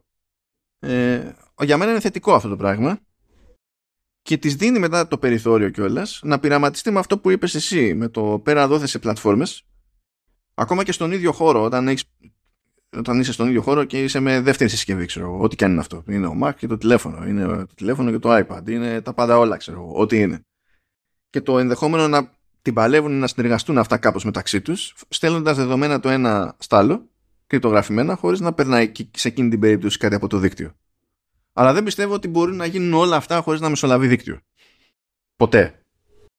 Δηλαδή ναι. κάποια πράγματα, έστω για ένα διάστημα, δεν θα είναι εφικτά σε local hardware. Είναι δύσκολο. Δηλαδή ενδεικτικά, σκέψη Λεωνίδα ότι έβγαλε ένα μοντέλο LLM η Nvidia και το έβγαλε σαν λειτουργία που το λέει chat with RTX. Και όλη η φάση τρέχει στη GPU σου. Τοπικά. Δεν επικοινωνεί πουθενά. Αλλά όλος ο φόρτος είναι επίσης στη, σε σένα. Είναι δική σου υποχρέωση. Και μπορείς το, να του πετάξεις τα δεδομένα που θέλεις εσύ. Σε κάθε περίπτωση. Επίσης. Σου λέει πάρα πολύ ωραία. Ε, θέλω minimum η GPU να έχει 8 GB RAM, η GPU μόνο. Κατάλαβες. Ναι, αυτό δεν, δεν παίζει σε κινητό αυτό έτσι. Ναι, δεν, δεν παίζει, δεν παίζει. Και πάλι ακόμη και έτσι με, που θέλει τέτοιο, θέλει RTX της σειράς 30 και της σειράς 40. Τις δύο τελευταίες γενιές δηλαδή από τη GPU. Mm. Ε, αυτό που διαβάζω είναι ότι εντάξει, είναι λίγο αργό.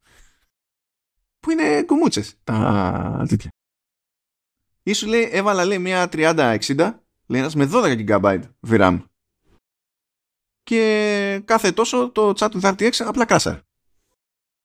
Δεν την πάλευε, πέθανε. Και το download που κάνεις, το μοντέλο που κατεβάζεις, για να τρέξεις στο στιμά σου, είναι 35 GB. Καλά. Γι' αυτό λέω ότι το ζήτημα δεν είναι απλά πετάω hardware, είναι ότι πρέπει, ξέρεις, να κόψεις ό,τι κόβεται, να σκεφτείς λίγο αλλιώς τα μοντέλα σου και τέτοια, ώστε να καταλήξεις σε κάτι το οποίο να είναι εφικτό να τρέξει Πρώτον. Δεύτερον, να τρέξει χωρίς η μπαταρία να πάει από το 100 στο 50 σε μείον 2 δευτερόλεπτα και να οδηγεί και σε ένα αποτέλεσμα το οποίο να είναι αρκετά αξιόπιστο και αρκετά χρήσιμο ώστε να το πλασάρεις στον οποιονδήποτε.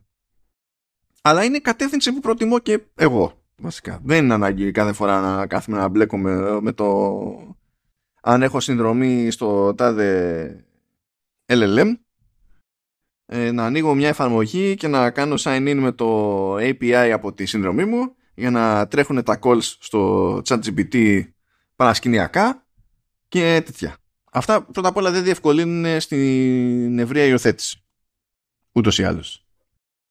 Αλλά επίσης εξαρτώνται από το ότι φεύγουν κάθε φορά τα δεδομένα πέρα εδώ και περνάνε από σερβέρ τρίτων. Δεν νομίζω ότι θα θέλει να το κάνει και τόσο περίπλοκο η Apple. Δηλαδή η Apple θα θέλει να. Αυτό είναι έτοιμο, πάρτε το, δουλέψτε.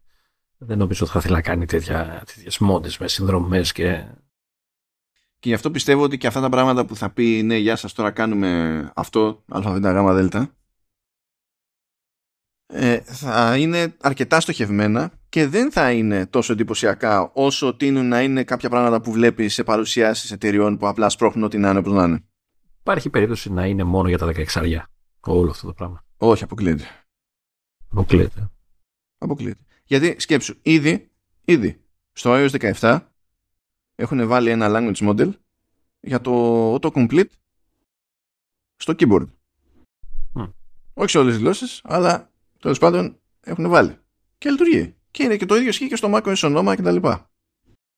Βρήκανε κάτι σχετικά light, το οποίο δεν κάνει παπάδες, αλλά έχει χρησιμότητα στην καθημερινότητα. Εγώ συνήθως σημειώνω το οτιδήποτε προτίσω στα αγγλικά, οπότε το βλέπω, γιατί άμα είναι στα ελληνικά δεν θα πάρει πρέφα. Και σου λέει το κάνουμε αυτό που είναι τόσο όσο. Ε, θα γίνουν και άλλα. Και μέχρι στιγμής είπαμε το baseline είναι ο Α12. Με ό,τι Neural Engine έχει ο Α12. Ναι. Θα αλλάξει. Να δούμε που θα πέσει μπίλια. Να δούμε. Πάντως περιμένουν όλοι ότι θα δείξει πράγματα και θα δείξει σίγουρα πράγματα γιατί και στα τελευταία αποτελέσματα τριμήνου βγήκε ο Κουχ και είπε επενδύουμε πάρα πολύ σοβαρά σε AI και θα έχουμε πράγματα να σας πούμε later this year. Ε, ε. δηλαδή, σίγουρα έχουμε staff. Είναι δεδομένο. Να δούμε ποια staff είναι. Είναι αυτά που ακούγονται. Είναι κάποια από αυτά που ακούγονται. Και τι άλλο υπάρχει που δεν έχει ακουστεί ενδεχομένως. Και πιθανότατα θα πούνε πράγματα το, τον Ιούνιο, έτσι, αλλά το πιθανότερο να ακούσουμε κι άλλα το Σεπτέμβριο που θα ανακοινωθούν και τα καινούργια μοντέλα που θα έχουν κάποια πράγματα που θα είναι ξέρεις, μόνο σε αυτά και ή ξέρω εγώ θα παίζουν καλύτερα κτλ.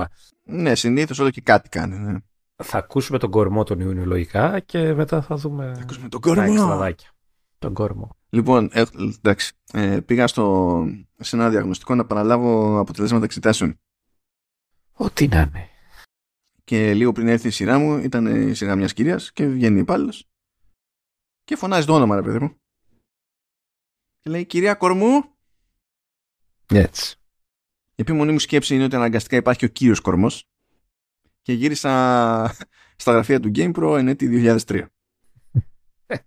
Με τον κουβόπουλο. Ανέβαινε στεκόταν, έγερνε σε κάποιο έπιπλο και λέει «Ο κορμός». Μην ψάχνετε. Είναι, απλά δεχτείτε το για αυτό που είναι. Μην αναρωτιέστε καθόλου. Πάτια. Και μία που το θυμήθηκα αυτό και μία που ξέχασα πώς έκανα κάνω το σύνδεσμο. Α, είπες εσύ να έρθει ο κορμός των... Ναι, OK. Okay. Ναι, ναι, συνέ... ναι. Εντάξει. Τι, αποσυντονίστηκες εσύ με το κουβόπουλο; Όχι, όχι. Απλά όχι, δεν έχω να πω κάτι. Ε, απλά αυτό που θέλω να πω είναι ότι θα είναι αρκετά ενδιαφέρουσα η φετινή WWDC. Αν όντως είναι αλήθεια όλα αυτά με το AI, που πιθανότατα είναι. Ε, και θα έχω, έχω πραγματικά. Ε, και η αλήθεια είναι ότι έχω αποφύγει να ασχοληθώ με οποιοδήποτε από τα εργαλεία που κυκλοφορούν έξω. Ε, Κυρίως γιατί πρώτον πολλά κάνουν λάθη, δεύτερον κάποια θέλουν και να πληρώσεις. Ε, τέλος πάντων έχει να, υπάρχει ένα μπάχαλο τέλος πάντων, ένα χάος. Και περιμένω υπομονετικά να δω και την προσέγγιση της Apple για να δω ξέρεις, τη διαφορά, ρε, να δω τι, τι, τι, τι, είναι αυτό που θα προτείνει. που μπορεί να είναι και καλύτερο, μπορεί να είναι και χειρότερο, δεν ξέρω. Αλλά έχω αυτή την περιέργεια. Ε... Κοίτα, έχει, ε, έχει λίγο ένα θεωρητικό ενδιαφέρον να καθίσουμε να σκεφτούμε ο καθένας ξεχωριστά τι χρησιμοποιούμε ήδη σε αυτές τις πλατφόρμες που περνείται για AI και απλά δεν το έχουμε κατά νου, παιδί μου, πως κάτι ιδιαίτερο που συμβαίνει. Κοίτα, ε, τα περισσότερα είναι αόρατα, δηλαδή όλα, τα περισσότερα που κάνει η φωτογραφική μηχανή, η κάμερα ή το βίντεο ε, είναι πράγματα που δεν τα περιχαμπάρει ο χρήστης. Δηλαδή το, το, το, φωτισμό που δίνει στις σκοτεινές ε, σκηνές που από όσο ξέρω βοηθάει πολύ και εκεί το, το AI με το να φτιάξει τη, τη φωτεινότητα και αυτά πέρα από το φακό και. Ε, ή στο ζύγι που κάνει γιατί προσπαθεί να καταλάβει τι σοή λήψη είναι αυτή που πας να κάνεις, σε τι περιβάλλον είναι ας πούμε και το υπολογίζει αυτό μετά στη διόρθωση που κάνει. Το ότι φωτογραφίζεις κάτι και αν έχει κείμενο το καταλαβαίνει ότι είναι κείμενο και το μπορεί να το πάρεις και να το κάνεις κείμενο ε, πραγματικά και να το κάνεις copy-paste σε κάποιο search ή, ή και στο εγγραφό σου κτλ. Το ότι τραβάει, ε, αυτό πάντα θα με εντυπωσιάζει γιατί έχω ζήσει την παλιά εποχή στα περιοδικά, έτσι, το, το, το ξάκρισμα που λέγαμε, το, που παίρνεις το, θέμα. Το ξεφοντάρισμα, ναι, το, ναι. το ξεφοντάρισμα, ναι, το οποίο θυμάμαι ακόμα ε, τις ε, γραφίστρες στα περιοδικά που κάνανε πόσες ώρες για να κάνουν ένα τέτοιο πράγμα. Ε, εντάξει, Εννοείται ότι το αυτόματο δεν είναι πάντα τέλειο, αλλά και πάλι, okay, δηλαδή ε, άλλο να ξεκινάς από μια βάση α και άλλο από μια βάση β, έτσι. Ε, θυμάμαι πόσες ώρες τραβάγανε με το λάσο και το magic λάσο και δεν ξέρω τι άλλο για να κάνουν τα, τα διάφορα ξακρίσματα και ξεφονταρίσματα στα, στα εξώφυλλα και όπου αλλού. Ε, α, αυτά ε, επειδή υλοποιούνται, ε, γίνονται εύκολα. Δηλαδή, πατάς το δάχτυλο, βλέπεις εκεί το εφεδάκι και το τραβάς και έχεις το αυτοκολλητάκι σου, ε, λες, οκ, ρε παιδί μου, αλλά είναι δουλειά. Δεν είναι. Δηλαδή, κάνει από πίσω τρελή δουλειά το, το σύστημα για να, για να το καταφέρεις. Και ε, θα ήθελα πάρα πολύ να, να έχω μια τέτοια αόρατη προσέγγιση στο όποιο AI ε, παρουσιάσει Apple ε, αργότερα. Ε, αυτό, αυτό, το, να, να, γίνονται πράγματα φυσικά, ρε παιδί μου, έτσι, χωρίς, χωρίς να καταλαβαίνεις ότι τι κάνεις ουσιαστικά. Ακόμα και στα memories στις φωτογραφίες. Α, μπράβο, ναι γίνεται. Γιατί και συνδυάζει και βίντεο και εικόνες, τα συνδυάζει και με μουσική και τα μοντάρει ώστε να ταιριάζουν στη μουσική.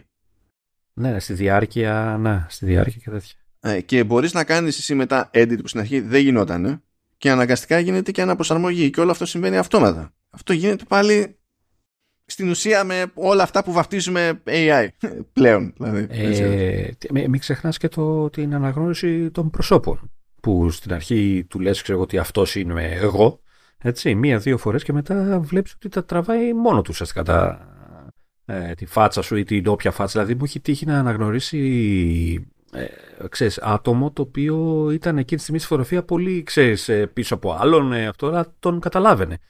Και λες, οκ, έτσι, και αυτό μετά επηρεάζει και τα memories που λες, γιατί μπορείς να κάνεις memories με βάση τα άτομα και να σου βγάζει φωτογραφίες που είναι και αυτά μέσα. Ε, είναι λειτουργίες που. και αυτή, ας πούμε, λειτουργία είναι πόσα χρόνια τώρα τι, την έχει; Ναι, απλά δεν βγαίνει η Apple και λέει: Κοιτάξτε, σήμερα θα σας δείξουμε κάτι με AI. Βγαίνει και λέει: Έχουμε τα memories και μπορείτε να κάνετε ναι, edit. Ναι. Αυτός σου λέει. Το, κοίτα, το πρόβλημα με τα πρόσωπα είναι ότι πολλοί δεν, έχουν, ε, δεν το ξέρουν. Ε, ή ε, τους λες ότι ξέρεις τι, στην αρχή θέλει λίγο να ασχοληθείς. Ε, και άμα πεις κάτι τέτοιο, τελείω. Δεν ασχολείται κανείς. Ε, αλλά όταν το βλέπουν σε σένα που το έχεις πετύχει, ας πούμε, και σου έρχεται και αυτά, λένε Α, τι ωραίο που είναι. Τους λες, ξέρεις, στην αρχή πρέπει να του δείξεις, να του πεις αυτός είναι αυτός. Μία, δύο, πέντε φορές θα το μάθει. Θα κάνει και κανένα λάθος, θα το, θα το μάθει όμως. Ε, είναι λειτουργία και αυτή είναι χρόνια η λειτουργία. Έτσι. Πόσα, πόσο καιρό, πόσα χρόνια το, το κάνει αυτό το app; Και αντίστοιχα στο iMovie που έχει τη λειτουργία Magic Movie και για κάποιο λόγο δεν είναι στην έκδοση για Mac. Ε, πάλι, ίδια, ίδια, δηλαδή γίνονται πράγματα έτσι κι αλλιώς χρόνια που τα προμοτάρεις οτιδήποτε άλλο εκτός από something something AI. Εντάξει, πιθανολογώ ότι είναι επειδή στηρίζεται σε άλλο τυπό, να το πούμε, σε άλλη τεχνολογία του το AI, δεν είναι με language models και αυτά, τώρα σκάσαν αυτά μύτη, ε, ίσως να το απέφευγε, ας το πούμε, ή ίσως να το θεωρεί και ότι είναι και λίγο... Μα και τα large language, τα LLM είναι LLM, δεν είναι general AI. Α, το, ναι. αυτό το artificial general intelligence που είναι από αυτό που αντιλαμβανόμαστε λόγω τριβής με επιστημονική φαντασία κτλ. ως AI, ότι είναι κάτι το οποίο μπορεί όντως να λειτουργήσει αυτόνομα, ας πούμε, να έχει αντίληψη και δεν ξέρω εγώ τι. Ε, και να προσαρμόζεται στα δεδομένα της καταστάσεις, να θυμάται κτλ. Mm. Όλα, ο, για, πρώτον δεν υπάρχει. Αλλά για να υπάρξει χρειάζεται πρόοδος σε όλα τα κομμάτια που ε, από κοινού ε, δίνουν την ελπίδα να υπάρξουν, να υπάρξει κάτι τέτοιο. Οπότε υπάρχει το machine learning, υπάρχει το computer vision, υπάρχουν διάφορα πράγματα που όλα αυτά, όλα μαζί κάποια στιγμή θα οδηγούν στο artificial general intelligence. Ε, Τώρα σκεφτόμαστε το άλλο, επειδή λέ, λέμε ότι ξέρεις, δεν τα αναφέρει απλώς AI, έτσι, έτσι είπες και εσύ. Ε, σκεφτόμαστε πώς το θεωρεί του, τους όρους όλους αυτούς ε, εχθρικούς προς το χρήστη, ενώ περίπλοκους. Για έναν μέσο χρήστη τώρα να του λες LLM και ε, MAMAMAM και ChatGPT, εντάξει, αυτό μπορεί να το ξέρει γιατί το ακούσανε διαφήμιση, OK. Okay. Καλά, ChatGPT είναι brand, είναι προϊόν στην ουσία, εντάξει. Γι' αυτό του, γι αυτό του λες AI, δεν του λες LLM, AI. Ναι, μα και το AI που λες, πολλοί σε κοιτάνε και λένε ε, α, ή ε, δεν, ναι. Οπότε ίσως να θέλει να, να αποφύγει. Δηλαδή, άλλο να πεις αναμνήσεις, memories, έτσι. Το καταλαβαίνει ο άλλος ότι είναι ξέρεις, μια, ένα μάτσο φωτογραφίες από τις διακοπές του καλοκαιριού. OK, okay, τέλεια. Ε, κι άλλο του πεις, ξέρεις είναι ένα άλμπουμ φτιαγμένο από AI που καταλαβαίνει τι είχες κάνει και σου τα βγάζει. Δηλαδή, ε, ε, τον έχασες. Ή ξέρεις, ε, μπούκωσε. Ε, και ίσως ψάχνει και αυτό ένα τρόπο που, ε, να, να το προβάλλει αυτό και σε μη τεχνικά καταρτισμένους χρήστες, έτσι, που αυτή είναι η μεγάλη πλειοψηφία. Έτσι, δηλαδή να τους πει ότι ξέρεις τι, ε, συνοψίζουμε το κείμενο και τώρα δεν, το, το, το, λέμε AI με AI, FIA, δεν σε νοιάζει. Θα δουλεύει έτσι. Πες το συνο, σύνοψη, πες το ε, κάτι άλλο, ό,τι θες. Ε, ξέρεις, να το μαρκετάρει, να το, να το κάνει πιο ανθρώπινο στο, στο χρήστη όλο αυτό το, το, το, πράγμα. Κοίτα, αυτή είναι η γενικότερη προσέγγιση, αλλά πιστεύω ότι θα γλιτώσει πλέον να χρησιμοποιεί τον όρο AI, παρότι γνωρίζει ότι τεχνικός είναι, είναι κάμποσο τέλος πάντων ανακριβή. Και ναι. γιατί ποντάρω αυτό; Μέχρι πριν από μερικές μέρες θα πόνταρα στο κλασικό, σε αυτό που λες. Mm. Αλλά όταν βγαίνει ο Κουκ και λέει ναι, γεια σας AI, ναι. ενώ όταν ερχόταν η φάση για το Vision Pro δεν, ε, δεν θα, δηλαδή δεν άκουγες Metaverse για κανένα για τίποτα. Μιλούσε μόνο γενικά για AR με τη λογική ότι το AR υφίστατο σε συσκευές που πουλάει ήδη σαν φάση οπότε δεν χρειάζεται να κρυφτεί για κάτι. VR το, νομίζω το πιο συγκεκριμένο που είχε πει ήταν ότι δεν το θεωρεί το ίδιο σημαντικό με το AR ε, ναι. Ε, δηλαδή απέφευγε. Αλλά στο conference call το τελευταίο δεν απέφευγε. Έλεγε φορά παρτίδα AI. Ίσως το έχει δεχτεί, ίσως ε, είμαστε σε φάση που ε, ίσως να έχει γίνει αρκετά γνωστό σαν, τεχνη, σαν όρος. Είναι ίσως αυτό που έλεγες ότι το έχουμε φάει στη μάπα από ταινίες και βιβλία και δεν ξέρω τι κτλ. Ε, και μπορεί να νιώθουν ότι ξέρω εγώ, οι περισσότεροι πλέον ξέρουν περίπου σε τι αναφέρεται, αναφέρονται αυτά τα, αυτοί, αυτοί οι όροι. Ε, πα, Παρ' όλα αυτά, εγώ πιστεύω ότι ε, σε επιμέρους λειτουργίες που θα βάλει δεν δε, δε θα πολύ χρησιμοποιεί τον όρο. Θα βάλει, ξέρεις, marketing ε, φάση, memories, ε, κάτι τέτοιο. Σε αυτό ναι, σε αυτό και εγώ πιστεύω ότι δεν, δεν θα αλλάξει στάση μπορεί να το εξηγήσει στη, στην WWDC που είναι όλοι και τα, οι nerd ούληδες και οι developers και οι tech freaks και όλα τα λοιπά. Εκεί μπορεί να εξηγήσει από πίσω ότι τρέχει και τα λοιπά. OK. Okay. Αλλά τώρα όταν θα το μαρκετάρει στον υπόλοιπο κόσμο, δεν νομίζω ότι θα αρχίσει να ασχολείται. Θα, μπορεί να το πετάει μία στο τόσο, αλλά οι επιμέρους λειτουργίες και όλα αυτά που θα μπορείς να κάνεις με όλο αυτό το, με το μάτσο τεχνολογιών, ε, θα, το, θα, θα το βαφτίσει, θα το, θα το ονομάσει κάπως. Ναι, ναι, και δεν νομίζω ότι θα ακολουθήσει τη λογική Samsung και θα το πει, ναι, φάση, ε, Galaxy AI. Ναι. Δεν, δεν νομίζω ότι θα φυτρώσει και θα το πει Apple AI, ας πούμε, κάτι τέτοιο, δεν νομίζω. Ε, ερώτηση κρίσεως. Ε, είπαμε ότι πιθανότατα θα αναβαθμιστεί η Siri και θα παίζει να αλλάξει όνομα να κάνει τόσο πια, να είναι τόσο πια η αναβάθμιση που να θέλει να δείξει ότι η αλλαγή είναι τόσο μεγάλη που πλέον δεν λέγεται Siri, αλλά λέγεται Βύρι. Ξέρω εγώ κάπως. Δεν νομίζω. Να σου πω κάτι. Τώρα εξακολουθεί. Είναι brand name, έτσι. Είναι, είναι γνωστό, ακούγεται σε ταινίες, σε σειρές. Δηλαδή δεν το περίμενα ποτέ ότι θα γίνει τόσο δημοφιλές. Αλλά. Ε, λέω εγώ, μήπως το σκεφτούν και αυτό, ρε παιδί μου.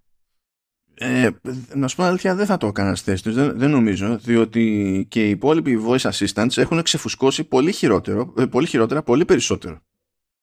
Ναι, αλλά βλέπεις τώρα η Google ξεκινάει, έχει ξεκινήσει με άλλους όρου, με κάτι part, κάτι, πώς τα λέγανε, μετά έχει πάει. Ναι, και μετά άλλαξε γνώμη και τα είπε Gemini. Gemini. ναι. Καλά, η Google είναι Google, ρε φίλε. Δεν μπορεί να αποφασίσει, δηλαδή με μερικούς μήνες απόσταση, ας πούμε, δεν μπορεί καν να αποφασίσει τι να βαφτίσει το οτιδήποτε. Εντάξει τώρα, τι άλλο. Πώς εύκολα θα την πει Siri Pro; με μαύρο εικονίδιο. Πιο λογικό θα ήταν. Ή έχει τη Microsoft και λέει: Έχω το Copilot. Ποιο είναι το Copilot, Έχουμε 500 εκδοχές του Copilot. Αυτό είναι η Κορτάνα που λέγαμε παλιά. Ε. ε καλά, η Κορτάνα έχει πεθάνει. Το συγκεκριμένο είναι το, ε, παιδί μου, το Copilot πατάει πάνω στο ChatGPT. Αυτό είναι που, που κάνει. Απλά έχουμε το τάδε Copilot, το άλλο Copilot, το παράλληλο Copilot, το ξαναματάλο Copilot. Ποιο Copilot θέλετε; Και λες τώρα, έχω, έχω βαρεθεί. Γι' αυτό σου λέω ότι δεν πρόκειται να κάνει τέτοιο πράγμα η Apple. Θα πιστεύω ότι θα βαφτίζει λειτουργίες, τις βασικές λειτουργίες που μπορεί να κάνει με κάποιο έτσι ωραία ονόματα, κάπως περίεργα κάτι, ώστε να είναι πιο εύηχο και πιο κατανοητό ίσως στον, ε, στον απλό χρήστη. Ε, τώρα πώς θα το κάνει δεν ξέρω να σου πω αλλά πιστεύουμε στο πώς το λέει ο, ο Φεντερίκη το, το, το τμήμα marketing και ονοματοδοσίας. Crack marketing team. Αυτό. Έτσι, έτσι, έτσι. Να δούμε πόσο, πόσο βαθιά στο crack θα έχουν πέσει φέτος. Στην άλλη φάση. Αν και τους βλέπω στην περίοδο του χίπικη. Έτσι κι αλλιώς τόσο καιρό είμαστε με τα τοπονίμια εδώ, στο όνομα και ιστορίες και τέτοια σιγά. Εντάξει. Πρέπει να φέρουν τέτοιο. Ε, όπου ξέχασα πώς λέγεται τώρα, έλα. Αν είναι μάγκες, να φέρουν να, δια, να διαλέγει ονόματα για τα, για τα λειτουργικά ο Χιντέκη Καμίγια. Ναι, okay. Θα είναι όλα μπινελίκια. Κάθε χρόνο θα είναι διαφορετικό μπινελίκια. αυτό, αυτό. Εδώ θα μείνουμε. Υπό νορμάλ συνθήκες θέλαμε να πιάσουμε και για iPhone 16, αλλά δεν είναι γραφτό. είναι νωρίς, έχουμε πει ακόμα. Είναι και νωρίς. λίγο παραπάνω. Τι νωρίς. Ε, εδώ ξεχωριστό κομμάτι για τα του iPhone 17. Πλάκα κάνεις. Τι να κάνουμε εδώ πέρα. Εδώ, εδώ ήλπισα εγώ για συνοπτική αναφορά σε εφαρμογή και δεν προλαβαίνουμε. Τώρα καλά κρασιά. Και όχι τίποτα άλλο, έχω τέτοιο. Έχουμε δουλειές να κάνουμε. Έχω, πέραν του, του μοντάζ, έχω να φάω, έχω να πιω καφέ, έχω, πρέπει να γίνουν πράγματα. Έχω να πιω καφέ είναι δουλειά για σένα, έτσι είναι. Ε, είναι δουλειά. Άσε, άσε, ε, γιατί έχω γίνει θυσία και κάνω έτσι, συνειδητή προσπάθεια να πέσω από τους τρεις διπλούς στους δύο. Μιλάμε, σε λυπάμαι. Δηλαδή πρέπει να να σκίζει την ψυχή σου από αυτό το πράγμα. Υπάρχουν κάποια προβλήματα, ναι. Υπάρχουν κάποια προβλήματα. Γιατί για το μεγαλύτερο διάστημα της ημέρας είμαι με το effect του πρώτου καφέ. Και όπως λέω πάντα, και δεν το λέω για πλάκα, ο, ο, ο ένας διπλός δεν με φέρνει εκεί που πρέπει να είμαι για να λειτουργήσω. Κανονικά, όντως. At full capacity. Δεν με φέρνει. Οπότε είναι λίγο έτσι περίεργα τα πράγματα. Ας το θέσουμε έτσι. Θα δούμε. Μπορεί να να αλλάξω γνώμη προχωρώντας. Αλλά κάνω τώρα αυτή την απόπειρα. Είναι δεύτερη εβδομάδα που κάνω αυτή την απόπειρα. Θα δούμε. Ωραία. Πάλι εμείς θα την πληρώσουμε. OK. Okay. Κοίτα, άμα με δεις κάπου και πάει να με πάρει. Πες micro LED. Micro LED, ναι, δεν είπαμε σήμερα τίποτα. Εντάξει, άλλη φορά, άλλη φορά. Θα σου πω zoom με micro LED. Τι πω. Αυτά Σας αφήνουμε, έτσι κι αλλιώς δεν είναι ότι δεν βάρεσε με διάρκεια. Και κλασικά θα τα πούμε, έχουμε ήδη κάβα. Έχει άγχος, μη, δεν πιάσουμε το δίωρο και μας παρεξηγήσουν. Όχι, αλλά ας πούμε, αυτή τη φορά δεν περίμενα ότι θα το πηγαίναμε τόσο. Δηλαδή, ναι, δεν έχουμε τη δυνατότητα, την ικανότητα, ναι, OK, okay, αλλά δεν περίμενα ότι θα το πηγαίναμε τόσο. το έχουμε πει αυτό, ότι δεν σταματά. Άμα μιλάμε, δεν σταματάμε. Και για το AI, δηλαδή, περίμενα ότι θα μας έπαιρνε λιγότερο. Αυτά, παιδιά. Και επανερχόμαστε κλασικά την ερχόμενη εβδομάδα. Τσάου σας.